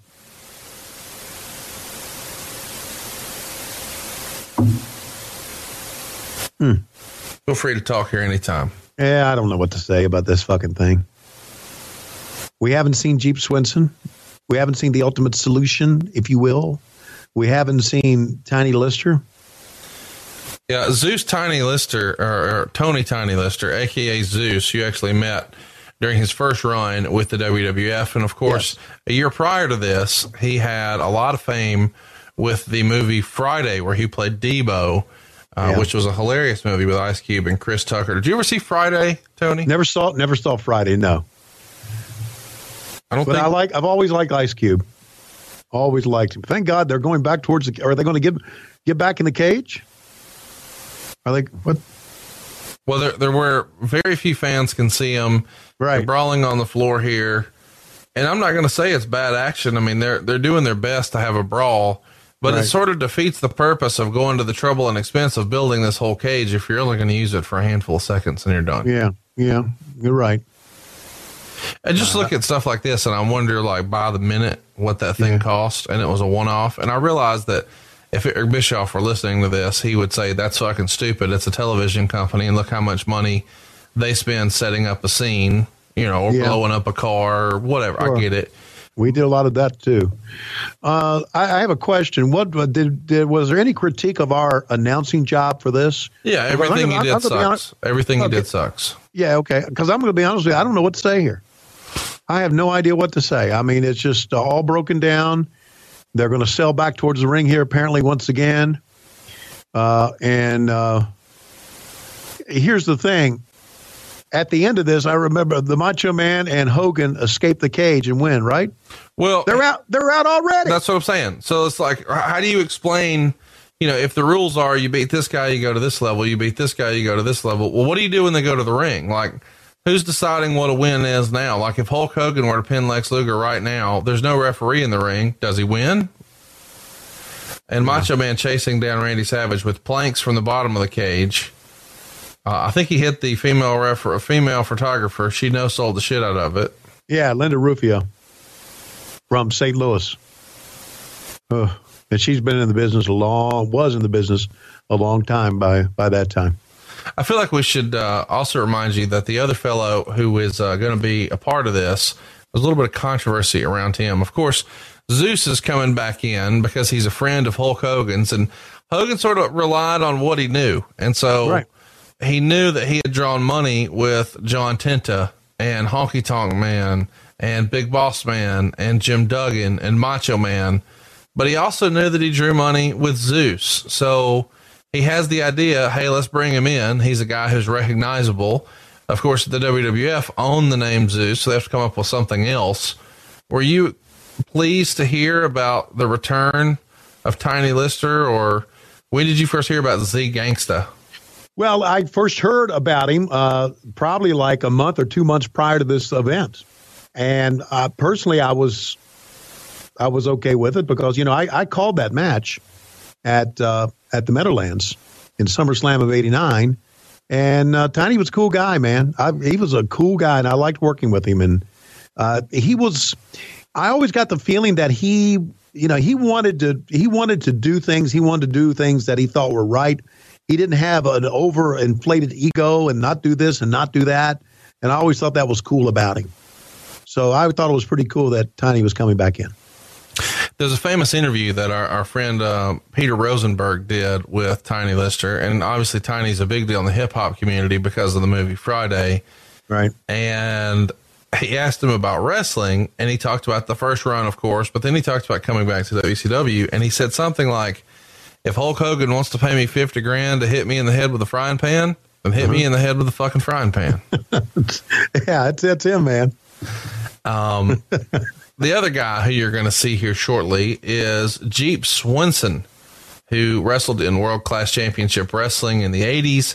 Uh, I think he had some matches with Bruiser Brody there. He was even in the No Holds Barred movie as a pit fighter, and he played one of James Caan's bodyguard and Bulletproof.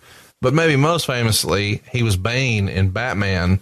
But he passed away uh, a year and change after this in August of 97 from heart failure. He was only 40 uh, but he made an impression, man, because Hulk Hogan, James Caan, Davy Boy, they were all at his funeral.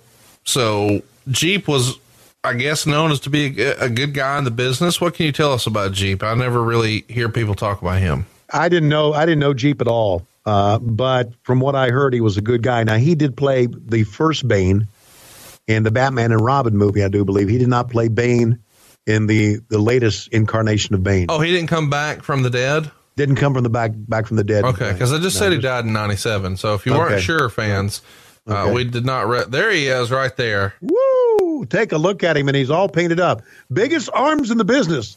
Boy, Tony Lister looking big as well, isn't he? Yeah, and he's he's got the unibrow in serious yeah. effect here, and of course they're supposed to be in the bottom of the cage, I suppose. Yeah. But instead, all the actions at the ring, and it looks like the baby faces are taking over with Lex Luger and Kevin Sullivan.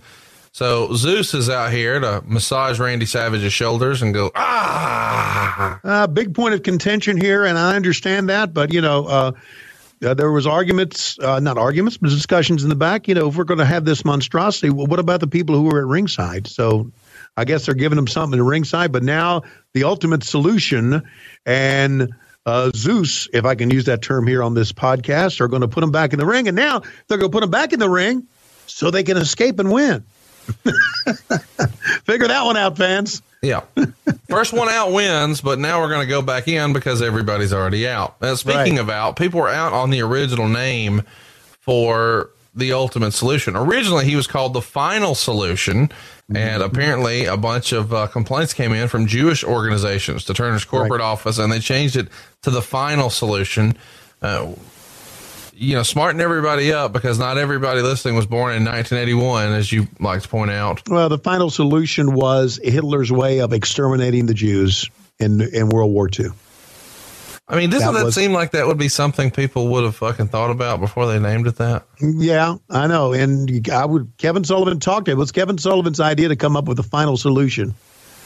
Uh, and then Eric got with him and said, you know, from the top, you can't do that. So uh, again, you know, uh, Kevin like Dusty, very old school. You know, you can do all kinds of shit back in the old days in the territories. And that's the thing. It's not like if it's Kevin Sullivan, it's someone who just didn't think of that. Kevin Sullivan's a very smart man. He knew all about it. He knew all about it and knew he was yeah. going for heat.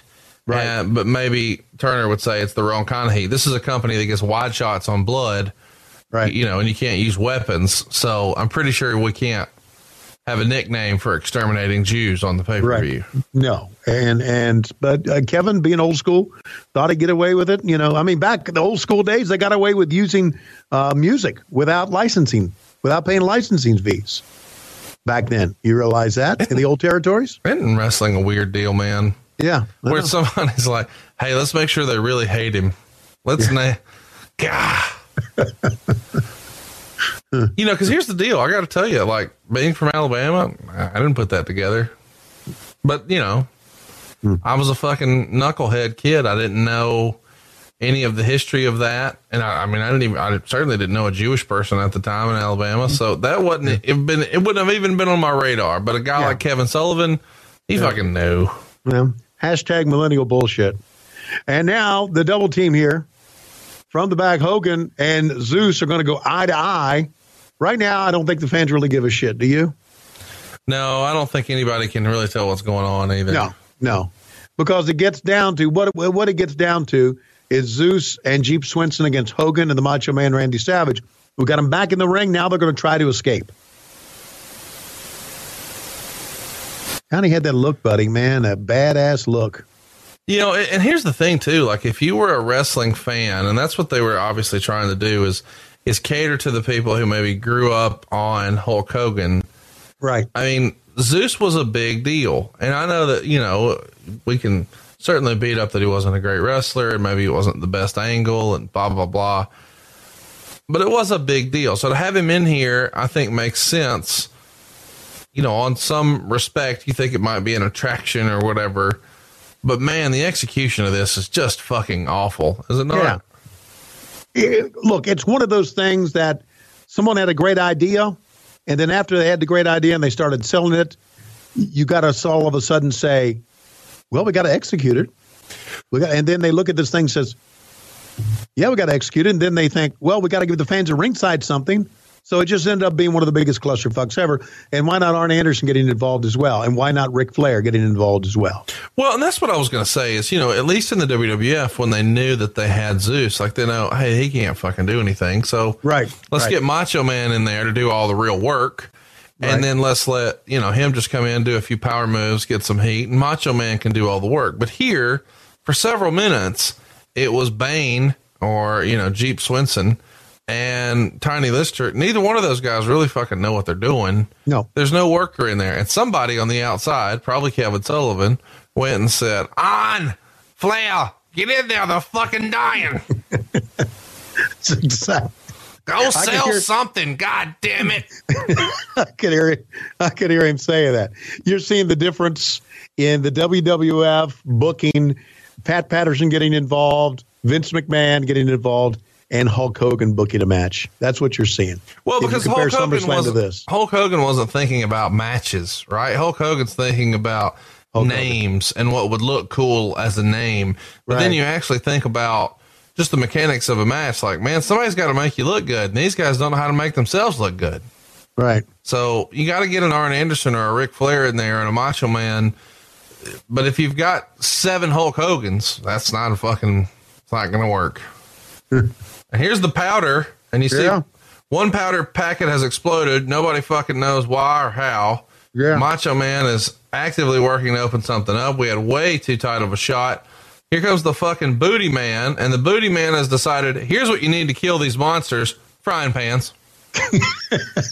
Oh, there's the powder. Got him down. Hit him in the head. Oh, hit him in the head. Go ahead, hit him in the head. Come on, get. Oh, ow.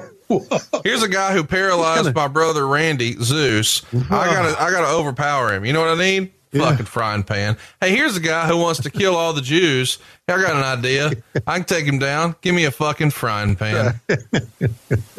this is what WCW is, man. It's the uh. doomsday cage, and instead Yeah. of there being, you know, kendo sticks and barbed wire and thumbtacks and other nonsense, nope. What's your what are your weapons, pal?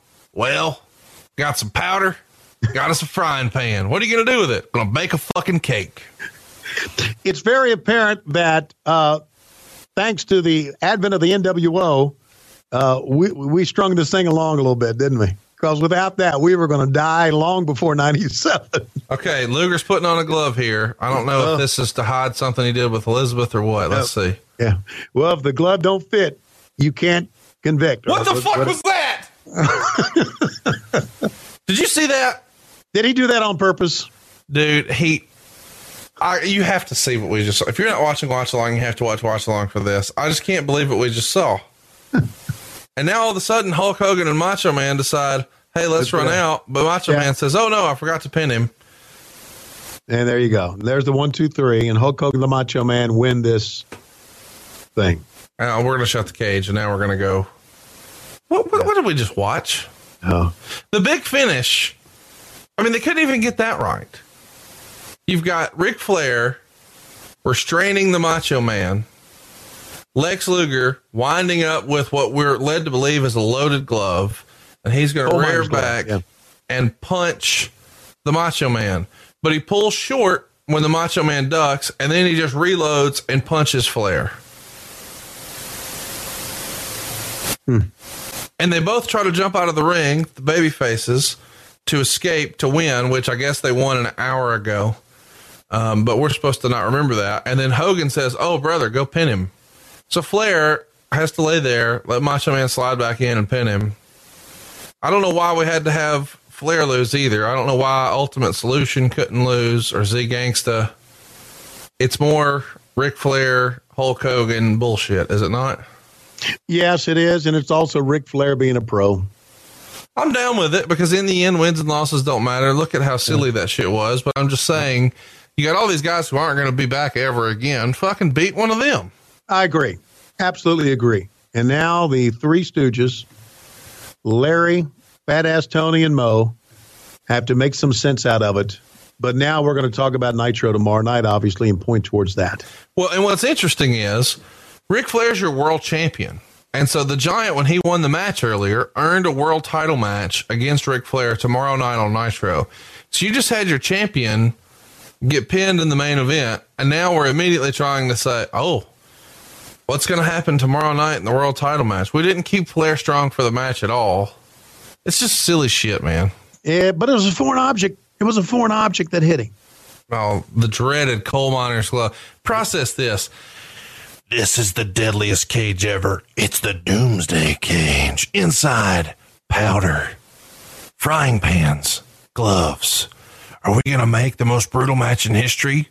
Or are we going to be uncensored baking? Yeah, well, guess what? It was doomsday for WCW had they continued on this road. Look, here's my favorite part of the whole thing too is is Dusty Rhodes here, who's got on a tuxedo jacket and fucking blue jeans. Like I can't believe I got dressed up for this shit. and thank God I didn't book this shit. Thank God they relieved me of being a booker. Well, what's fun too is the um, the credits here don't have their full names. It's just one name, which is kind of fun. Yeah. Uh, all these names, of course, we've talked about on the podcast, and I got to tell you, Tony, I'm glad we got to cover this one. But man, am I glad this one's over. It Yeah. felt like that Chicago Street Fight match, the Booty Man match, and then this main event just went forever. But uh, I'm glad we got to cover Uncensored 96. I feel funny even asking this, but how many stars would you give the main event? Oh, I would give it. Uh, I would make it dud.